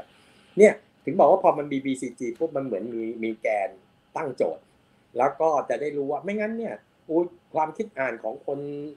ในหมาอะไรก็ต้องเข้าใจอาจารย์นะเขาก็มีความอยากทำอย่างนู้นอย่างนี้ แต่ตอบโจทย์อะไรก็ไม่รู้แล้วมันก็เกิดรายกลายเป็นเบี้ยหัวแตกเนี่ยนะเป็นพิสมิลแต่ตอนนี้เราบอกว่าเราไม่เอานะ อะไรก็ตามที่เป็นพิสมิลทุกอย่างจะต้องต่อจิ๊กซอว์แล้วก็สามารถทำให้เกิด critical mass คือทำให้เกิด impact นะครับอะอย่างเฮ้ยวิจัยทั้งหมดที่ไปตอบโจทย์เรื่องอาหาร ซึ่งถ้าเราจะบอกว่าประเทศไทยจะเป็นครัวโลก ประเทศไทยจะต้องเป็นหนึ่งใน food global food industry การวิจัยทั้งหมดจะไปสู่จุดนั้นยังไง อะไรอย่างเงี้ยนะครับเพราะฉะนั้นตรงนี้เนี่ยแล้วเราก็ในเรื่อง BCG แต่ละ sector เราก็ให้เอกชนเป็นคนนำนะครับเพราะฉะนั้นตรงนี้เนี่ยครับมันก็จะเป็นเหมือน demand side ถูกไหมครับที่อ่าเอกชนก็จะรู้มากกว่า แต่ว่าขณะเดียวกันเราก็มีภาครัฐที่จะคอย support เพราะว่าในในเรื่องของ infrastructure ในเรื่องของ facility เรื่องอะไรอย่างเงี้ยครับเพราะฉะนั้น ที่ผ่านมาผมว่าเริ่มเข้ารูปเข้ารอยนะครับ การวิจัยที่แต่เดิมมา เราใช้งบประมาณไม่น้อย แล้วก็ในช่วงที่ผ่านมา ก็ต้องถือว่าการวิจัยของประเทศไทยเนี่ยเม็ดเงินลงไปไม่น้อยแล้ว เพราะว่าก่อนหน้านั้นถอยไป 7-8 ปีเนี่ยมันอยู่แค่ 0.47%ตอนนี้มันเกือบ 1%ของ GDP ขณะที่เกาหลีเนี่ย 4% OECD ประมาณ 3-4%แต่ประเด็นไม่ได้อยู่ที่จำนวนว่าเอ้ยมันเปอร์เซ็นต์เพิ่มขึ้นประเด็นอยู่ที่ประสิทธิภาพการใช้ ถ้าเรายังเบี้ยหัวแตกอยู่แล้วเอกไม่ตอบโจทย์เอกชน ก็ก็ไม่มีประโยชน์ แต่ตอบโจทย์เอกชนอย่างเดียวก็ไม่มีก็ไม่ได้นะครับ เพราะการวิจัยต้องมี 2 อย่างอันหนึงคือตอบโจทย์ใกล้ตัวคือว่าเอาไปทำให้เกิดความมั่งคั่งของประเทศผ่านเอกชนยังไงแต่อีกส่วนหนึ่งจะต้องมองเป็น frontier research ในการที่มองอะไรที่มัน advance หรือตามเข้าไปดูเพื่อที่จะมองเป็นการวิจัยเป็น in research for for the future ด้วย ครับคำถามถัดไปนะครับ คุณผู้ชมถามมาครับ ถามว่าอาจารย์เป็นหนึ่งในกลุ่มผู้ก่อตั้งเอ่อพักพลังประชารัฐนะครับแล้วก็เคยดำรงตำแหน่งเป็นรองหัวหน้าพักอยู่ในระยะหนึ่งด้วยนะครับแต่พักเนี่ยก็มักจะถูกวิจารณ์ว่าเอ่อมีนักการเมืองหลายรูปแบบนะครับมีนักการเมืองแบบเก่าอยู่ด้วยอือฮึตอนนี้อาจารย์มองพักพลังประชารัฐเป็นยังไงบ้างครับอ่าไม่ไม่ได้เอางี้เป็นว่าไม่ได้ตามดีกว่า ผมเชื่อผมเชื่อว่าครับทุกอย่างมีพัฒนาการนะครับ พัฒนาการทุกอย่างมันมีพัฒนาการในช่วงที่เราอยู่มันก็แบบแบบหนึ่ง ในช่วงที่เราออกไปแล้วมันก็อีกแบบหนึ่งนะครับก็ก็ก็ก็ไม่อยากก็เป็นการวิจารณ์นะครับ แต่ว่าครับคิดว่าเอ่อเดี๋ยวในที่สุดแล้วพักจะอยู่ต่อไปยืนอยู่ยั้งยืนยง หรือจะเป็นหรือบางคนบอกเป็นพักเฉพาะกิจ หรือเป็นพักที่อะไรเยอะแยะเนี่ยก็สุดแล้วแต่นะครับ เพราะว่าตรงนั้นมันอยู่เหนือการควบคุมใน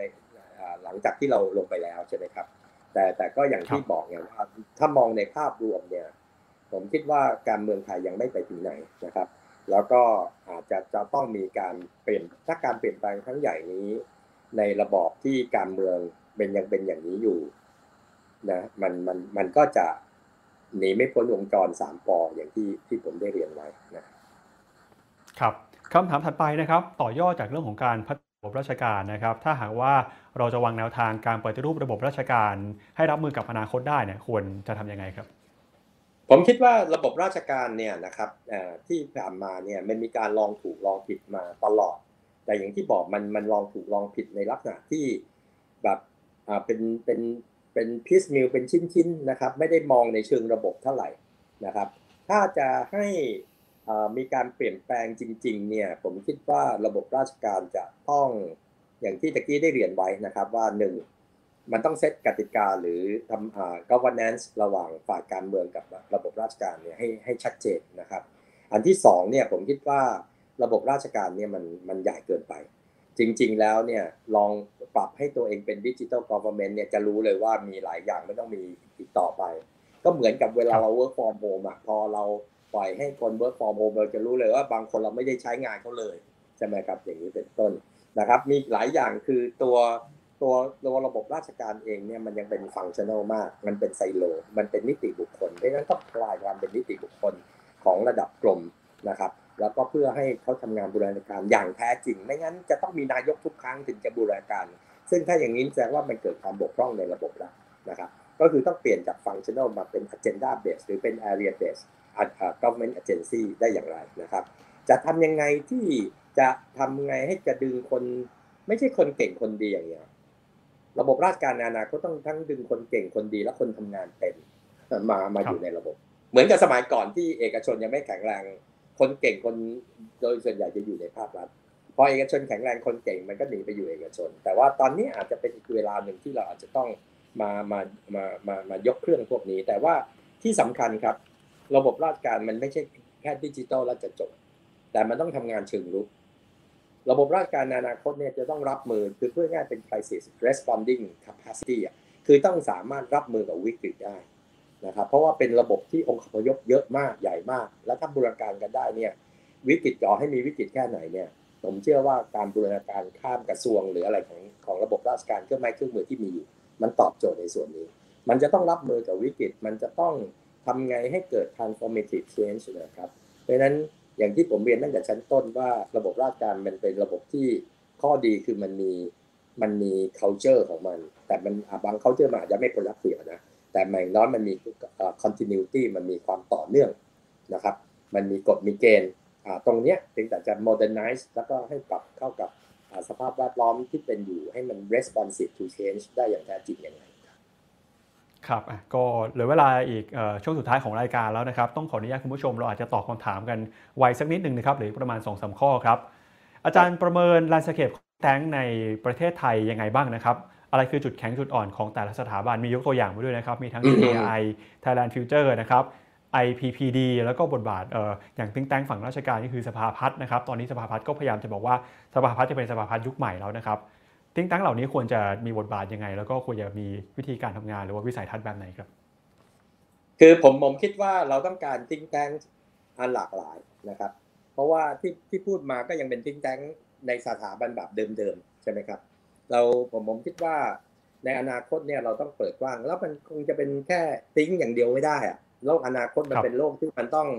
ต้อง thinking doing อะนะฮะต้องต้องอะไรที่มัน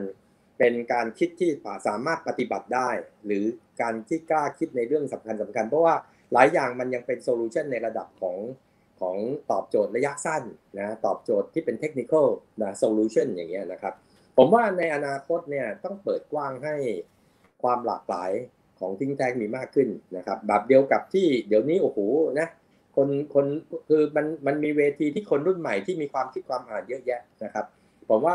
ความคิดความอ่านของของคนเนี่ยมันมีทั้งในเชิง individual แล้วก็ในเชิงของ institution นะครับตัวตัวสถาบัน แต่ว่าพร้อมกันนั้นเนี่ยทิ้งแท้งที่สำคัญ แต่ว่าไม่มีบทบาทเท่าไหร่ในอดีตก็อยากให้กระตุ้นอยากให้เอาออกมาให้มากกว่านี้ก็คืออย่างราชบัณฑิตอย่างเงี้ยนะครับครับคือคือหรืออาจารย์มหาลัยต่างๆนะครับ ผมผมคิดว่า คือโลกอนาคตเป็นโลกที่มันมีความหลากหลาย มันมี specialization มันไม่ใช่ว่ามีติ้งแตงรักสามารถครอบจักรวาลพูดได้ทุกเรื่องทำได้ทุกเรื่องไม่ใช่นะครับ มันมันมีทั้งเวลบางบางทีมันต้องเออรู้จักอินทิเกรตเอาเรื่องต่างๆ แต่พร้อมกันนั้นเนี่ยจะต้องมีจุดยืนหรือว่าความเชี่ยวชาญนะครับในในเรื่องอะไรบ้าง แต่ว่าผมว่าติ้งแทงในอนาคตจะต้องเป็นเครือข่ายไม่ใช่ ไม่ใช่ตัวสถาบันแบบสถาบันที่ที่แข็งทื่อแบบเดิมนะครับ เพราะฉะนั้นไม่ไม่งั้นมันไม่มีอะไรใหม่ถูกไหมครับ แล้วก็เรื่องทิ้งแท้งเนี่ยมันเป็นเรื่องของโลกอนาคตเพราะฉะนั้นมันจะเป็นโลกที่มันมีอ่าเอะอ่าอ่าอ่าอ่าอะไรอะโลกที่มันเป็น alternative world เยอะแยะนะครับ มันไม่ใช่ครับโลกแบบ tradition ว่าโอเคเอ่อตามอ่า mainstream ของเอ่อเอ่อ economics เป็นอย่างนี้ ดังนั้นต้องเป็นอย่างนั้นอย่างนี้นะครับ มันเป็นโลกของวูก้าเอางี้ เรายังไม่มีทิ้งแดงไหนที่ตอบโจทย์วูก้าเลยไอ้เรื่อง volatility uncertainty complexity agility อย่างเงี้ย คือทิ้งแท้งในบริบทของโลกใหม่เนี่ย ผมยังไม่เห็น ผมก็ยังเห็นคำตอบแบบเอาปัจจุบันเอ่อเอ่อเอาเรื่องเดิมๆมานั่งคุยมาเพียงแต่เปลี่ยนเปลี่ยนเปลี่ยนเปลี่ยนนู่นเปลี่ยนนี่หรือบางอย่างก็ไปเอา best practice หรือเอา lesson learn ของต่างประเทศ คือไม่มีการทำ research แบบ primary primary research อย่างจริงจังที่จะบอกว่าเฮ้ย เรื่องนี้ฉันเป็นตักกศิลาเรื่องนี้นะครับ หรือครับทิ้งแทงที่สามารถเอาเป็น collective มีเรื่องของ big data ที่เอาเอาเรื่องนู้นเรื่องนี้มา analyze แล้วก็มามามามาออกมาเป็นนู่นเป็นนี่นะครับ ก็มียังก็ยังเป็นทิ้งแทงที่ ถ้าถ้าถ้าพูดแบบวิจารณ์แบบตรงไปตรงมา แต่ก็อยากให้ปรับปรุงนะครับ ก็คือยังยังยังยังยังยังติดอยู่ในโลกเก่าอยู่อยู่อยู่ไม่น้อยครับนะครับแล้วก็ความลึกความกว้างและความลึก แล้วก็การความแหลมความแหลมคมในการตั้งคำถาม หรือนั่นอย่างคือโลกอนาคตไม่ใช่ไม่ไม่ใช่โลกของการหาคำตอบอย่างเดียว แต่เป็นโลกของการตั้งโจทย์ตั้งคำถามนะครับ ที่ที่ที่ท้าทายให้คนชวนคิดต่อทำอะไรต่อเนี่ย อาจจะยังน้อยไปหน่อย เพราะฉะนั้นก็ยังมองว่าอย่ายังยังต้องก้าวข้ามความเป็น tradition ของของสถาบันต่างๆ เหล่านี้นะครับ ครับ คำถามถัดไปจากทางบ้านนะครับ อยากชวนอาจารย์สุวิทย์ครับ วิจารณ์แนวคิดและการทำงานของออพักในฝ่ายค้านมากนะครับ อย่างอดีตพักอนาคตใหม่หรือว่าพักก้าวไกลทางฝั่งก้าวหน้าเนี่ยนะครับ มีนโยบายอะไรบ้างที่เห็นไปในทิศทางเดียวกัน หรือว่านโยบายอะไรที่เห็นต่างบ้างครับ ครับผมผมคิดว่าอย่างนี้นะครับ ทุกคนก็มีจุดยืนนะครับ ในในในในในอุดมการณ์ในอะไรนะครับ แต่บางอย่างก็ต้องถามว่าเราคิดอ่านได้แต่ประชาชนโดยส่วนใหญ่เขาเห็นยังไงใช่ไหมครับ เพราะฉะนั้นผมคิดว่ายังไงก็ตามเนี่ย ความสุดโต่งไม่ใช่ความผิด มันมีสุดโต่งอืมทางซ้ายทางขวาในอดีตมันมีโลกเอ่อร้ายโลกขวาอะแต่ประเด็นคือผมคิดว่าบางเรื่องเนี่ยมันคือความพอดีอ่าทางสายกลางใช่ไหมหรือการที่เอ่อค่อยเป็นค่อยไป บางเรื่องเนี่ยมันอาจจะเป็นอุดมอุดมคติที่อาจจะในที่สุดเป็นเรื่องนู้นเรื่องนี้ แต่คำถามคือเรื่องเวลเรื่องมันบางอย่างมันเป็น time dependence อะบางบางเรื่องมันต้องใช้เวลาใช้เวลาในการสุกงอมแค่ความคิดหรือไม่ใช่อย่างเดียว ก็เหมือนเหมือน reform มันต้องมี spirit ของคนประชาชนอยากมาร่วมด้วย ก็เหมือนกันครับ คุณคิดอ่านยังไงคุณก็ต้องทำให้คนส่วนใหญ่ต้องเห็นด้วยกับคุณใช่ไหมครับ เพราะฉะนั้นบางทีวัยรุ่นเนี่ยใจร้อนเนี่ยคือคิดอะไรปุ๊บก็จะต้องอย่างงู้นอย่างนี้ แล้วก็มองทุกอย่างเป็น radical change มองทุกอย่างว่าจะต้องเกิดขึ้นในบัตรดลในอะไรนะครับ หลายสิ่งหลายอย่างเนี่ยบางทีเนี่ย ไม่ต้องอะไรเลยบางบางอย่างเนี่ยไอไอจุดเปลี่ยนผ่านที่แท้จริงอาจจะมาจากภายนอก เหมือนกันอย่างที่บอกเนี่ยโควิดเนี่ยคือเราจะนั่งทำนู่นทำนี่เอาให้ตายไงโควิดมันปราบเซียนเลยถูกไหมมันเปลี่ยนแปลงพฤติกรรม เปลี่ยนแปลงโมเดลธุรกิจ จากนี้ไปเยอะแยะไปหมดนะครับ เพราะฉะนั้นผมเคารพนะครับในความคิดของทุกพรรคการเมือง โดยเฉพาะอาเขตเราพูดถึงตะกี้พูดถึง อนาคตใหม่ก้าวไกลหรืออะไรก็ตามเนี่ยผมผมเคารพในความคิดแต่อย่างที่บอกนะครับว่า ประเด็นคือความคิดก็คือความคิด แต่จะทำยังไงที่ให้เกิดการเปลี่ยนแปลงได้ ก็ต่อเมื่อจะทำยังไงที่จะทำให้ประชาชนโดยส่วนใหญ่ เชื่อตามเราเห็นด้วยตามเรา ในวิถีทางที่นะครับไม่ไม่ไม่ไม่ในคนโดยส่วนใหญ่เขาเขานั่นนะครับ มันมันก็ต้องใช้เวลานะครับเพราะฉะนั้นบางเรื่องอาจจะ สุดตรงไปหน่อย บางเรื่องอาจจะนู่นอันนี้นะครับก็ผมผมเข้าใจผมผมผมว่ามันเข้าใจแต่อย่างที่บอกเนี่ยโลกของการเมืองไม่ต่างจากโลกของยุทธศาสตร์ มันคือ strategic คือมันต้องการการเปลี่ยนแปลงครั้งใหญ่ แต่พร้อมกันนั้นมันต้อง pragmatism คือมันต้องปฏิบัติได้ บางเรื่องถ้าปฏิบัติไม่ได้แล้วหักโหมไปมันก็เป็น idealism ก็กลายเป็นอุดมการใช่ไหมซึ่งถึงจุดหนึ่งมันก็แผ่วไป เพราะว่ามันไม่เห็นมันมันไม่สามารถแปลงผลเป็นรูปธรรมนะครับเพราะนั้น ก็ต้องยืนหยัดแล้วก็สู้ต่อนะครับ แต่บางเรื่องถ้ามันไม่เข้ากับสถานการณ์บ้านเมืองหรือบริบทแล้ว บางอย่างนะครับ อาจจะต้องปรับเปลี่ยนก็ต้องปรับเปลี่ยนนะครับ ผมผมผมผมผมคิดว่าอย่างนั้นครับคำถามสุดท้ายที่เราจะพูดคุยกันในวันนี้นะครับคุณผู้ชมถามว่าเท่าที่อาจารย์ได้ทำงานใกล้ชิดกับพลเอกประยุทธ์นะครับในฐานะนายกรัฐมนตรีครับอาจารย์มองเห็นจุดเด่นของพลเอกประยุทธ์ในเรื่องไหนบ้างแล้วคิดว่าอะไรคือจุดอ่อนที่ต้องปรับตัวครับ อ่าเอาเป็นอันนี้ถือว่าเป็นเรื่องส่วนตัวแล้วกันนะครับ ก็เป็นความคิดความอ่านส่วนตัวนะครับ ก็การที่ได้มีโอกาสทำงานกับท่านนายกมาจริง ๆ แล้วก็เกือบห้าสี่ห้าปีนะครับ ตั้งแต่ตั้งแต่ตั้งแต่แรก ๆนะครับ คือหนึ่งเนี่ยเรียนตรงๆเอาเอาเอาเป็นยกตัวอย่างแบบรูปธรรมเลย ท่านเป็นคนที่ถ้าเราเขียนอะไรไปเนี่ย ท่านจะตอบทันที หรืออย่างน้อยต่อให้ยุ่งแค่ไหนเนี่ย ในในหนึ่งชั่วโมงนั้นท่านจะตอบ คือท่านเป็นคนที่ให้เคารพที่ที่ท่านบอกว่าท่านให้เกียรติและเคารพคนเนี่ยผมเชื่อนะไม่ใช่สิ่งที่ท่านพูดไปที่อยู่ในสารแล้วจว่าให้ให้เกียรติกันมั่งเคารพกันมั่งผมเคารพท่านท่านต้องเคารพผม นี่คือสิ่งที่ผมเห็นโดยโดยเชิงประจักษ์นะครับ คือความคิดความอ่านไอเดียที่เราเสนอไปเนี่ย ต่อให้ตอนนั้นเรารู้ว่าท่านกำลังอยู่ในวิกฤตเลยท่านกำลังตัดสินใจเรื่องบางเรื่องเฮ้ยตอนนั้นมีเหตุการณ์ภาคใต้เฮ้ยไม่น่าเชื่อว่าขนาดที่ท่านยุ่งอยู่อย่างนี้ท่านยังมาตอบเราแบบ เป็นเรื่องเป็นราวด้วยนะครับ ผมผมผมส่งผมยกตัวอย่างเป็นรูปธรรมจะได้จะได้ไม่ไม่เป็นไม่ไม่ไม่อับสแตรกมากนะครับ ผมว่าท่านเป็นคนที่ให้เกียรติคนนะครับ แล้วก็โดยส่วนตัวท่านเป็นคนที่มีความมุ่งมั่นนะครับมีความเรื่องของความรักชาติรักสถาบันเรื่องรักอะไรเนี่ย ผมผมผมว่าโนดาวผมว่าโนดาวนะครับเพียงแต่ว่าอย่างที่บอก พอเปลี่ยนบริบทจากการที่เคยเคยอยู่นะคอสชมามาเป็นทางการเมืองแบบนี้ ก็อย่างที่บอกว่าพอบริบทมันเปลี่ยนเนี่ยการขับเคลื่อนความมุ่งมั่นอะไรเนี่ย อยู่ดีจะทำแบบเดิมๆก็คงไม่ได้นะครับ ก็ยังเคยเคยเคยถกเถียงกับท่านนั้นบอกเฮ้ยตอนนี้เรามาอยู่ในการเมืองแบบเลือกตั้งแล้วนะ จะจะคิดอ่านแบบเดิมแบบเด็ดขาดหรือเฮ้ยไม่ฟังเสียงพรรคนู้นพรรคนี้คงไม่ได้ขณะที่ผมมองว่าให้บางเรื่องเนี่ย เราต้องเอาผลประโยชน์ของชาติเป็นเดียวตั้งไม่ใช่ผลประโยชน์กับมามันความลงตัวของการเมืองเป็นต้นท่านก็สอนผมนะว่าเฮ้ย บางทีก็ต้องดูสภาพความเป็นจริงอย่างนี้เป็นต้นดังนั้นผมว่าท่านก็อยู่ในสภาพของการที่อยู่ในข้อจำกัดอีกแบบหนึ่งชุดของข้อจำกัดอีกแบบหนึ่งท่านก็เลยต้องต้องทำแบบนี้นะครับส่วนจุดอ่อนเนี่ยก็อย่างที่บอกเป็นเป็นคนที่นะครับเรื่องของความใจความใจร้อนหรือบางเรื่องอารมณ์นะครับก็เป็นธรรมดาคนเรามันมีทั้งข้อดีและข้อเสียถูกไหมครับ แต่ว่าด้วยดูจาก เจตนารมณ์ดูจากอะไรนะครับ ผมผมคิดว่าท่านเป็นคนใช้ได้ท่านหนึ่งเลยนะครับ ส่วนส่วนว่าโอเคจะขับเคลื่อนแล้ว จะใช้คนเป็นในเรื่องนู้นเรื่องนี้อะไรยังไง ผมก็คิดว่าก็ท่านคงมีข้อจำกัดในการในการทำอะไรบางเรื่อง ก็เลยทำอะไรบางเรื่องได้ไม่เต็มที่เท่าไหร่ครับมีเรื่องไหนที่อาจารย์ รู้สึกว่าอยากจะส่งความปรารถนาดี หรือว่าความเป็นห่วง หรือว่าอยากจะแนะนำพลเอกประยุทธ์ในการทำงานช่วงนี้ไหมครับ ก็อยากให้ท่านเป็นรัฐบุรุษนะเพราะนั้นกล้าที่จะเปลี่ยนแปลงนะครับ ก็ก็เป็นเป็นเหมือนกับ คืออย่าไปมองว่าอยู่ในช่วงท้ายแล้ว เราจะต้องต่อต่อสู้นู่นต่อสู้นี้แล้วก็นั่นไปอย่างเดียวนะครับท่านท่านท่านเอ่ยของท่านอยู่แล้วล่ะแต่ประเด็นคือณวันนี้เนี่ยอยากให้มองเหมือนกับ revitalize อะคือการที่ฮึดขึ้นมาอีกครั้งหนึ่ง เหมือนกับสมัยที่ท่านปฏิวัติใหม่ๆ แล้วโอ้โหสามสี่เดือนแรกเออฮึกเหิมอย่างนั้นน่ะผมผมผมผมก็เรียนท่านไปว่ามันต้องบาลานซ์ระหว่างคำว่า politics กับ policy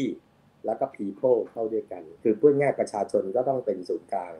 นะแต่ว่าจะเอาประชาชนกับเรื่อง politics โดยที่ทำให้ policy ดีๆ ของที่จะขับเคลื่อนประเทศไปข้างหน้า ระยะยาวผิดเพี้ยนเนี่ย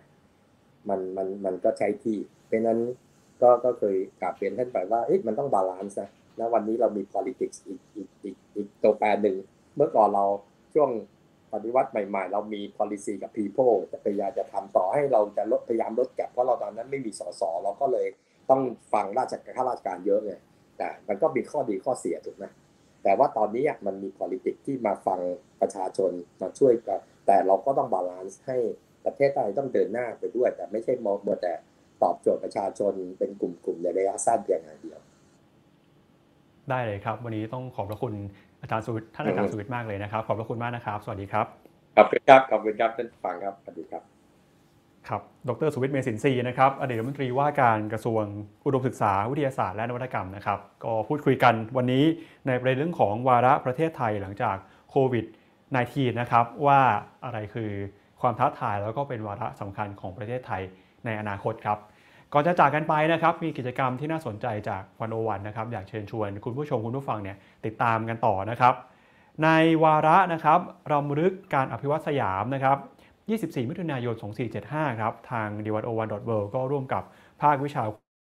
ระหว่างประเทศ คณะรัฐศาสตร์ จุฬาลงกรณ์มหาวิทยาลัยครับ เปิดวงเสวนานโยบายสาธารณะ ว่าด้วยแนวทางการปฏิรูปกองทัพ ให้สอดคล้องกับโลกใหม่ ที่มีหลักประชาธิปไตย และนิติธรรมเป็นหัวใจสำคัญนะครับ พร้อมกับเปิดตัวหนังสือ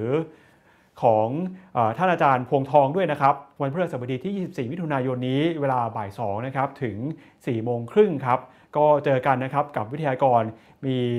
อาจารย์พวงทองนะครับ มีพลโทพระดอนมีอาจารย์สุภลักษณ์นะครับ แล้วก็อาจารย์ประจักษ์ด้วยนะครับดำเนินรายการโดยคุณยิ่งชีพอัชชานนท์ครับ และนี่ก็เป็นนะครับทั้งหมดของวันโอวันวันออนวันวันนี้นะครับ ผมจุรติขันติพโลและทีมงานวันโอวันลาคุณผู้ชมไปก่อน พบกันใหม่นะครับในโอกาสหน้าวันนี้สวัสดีครับ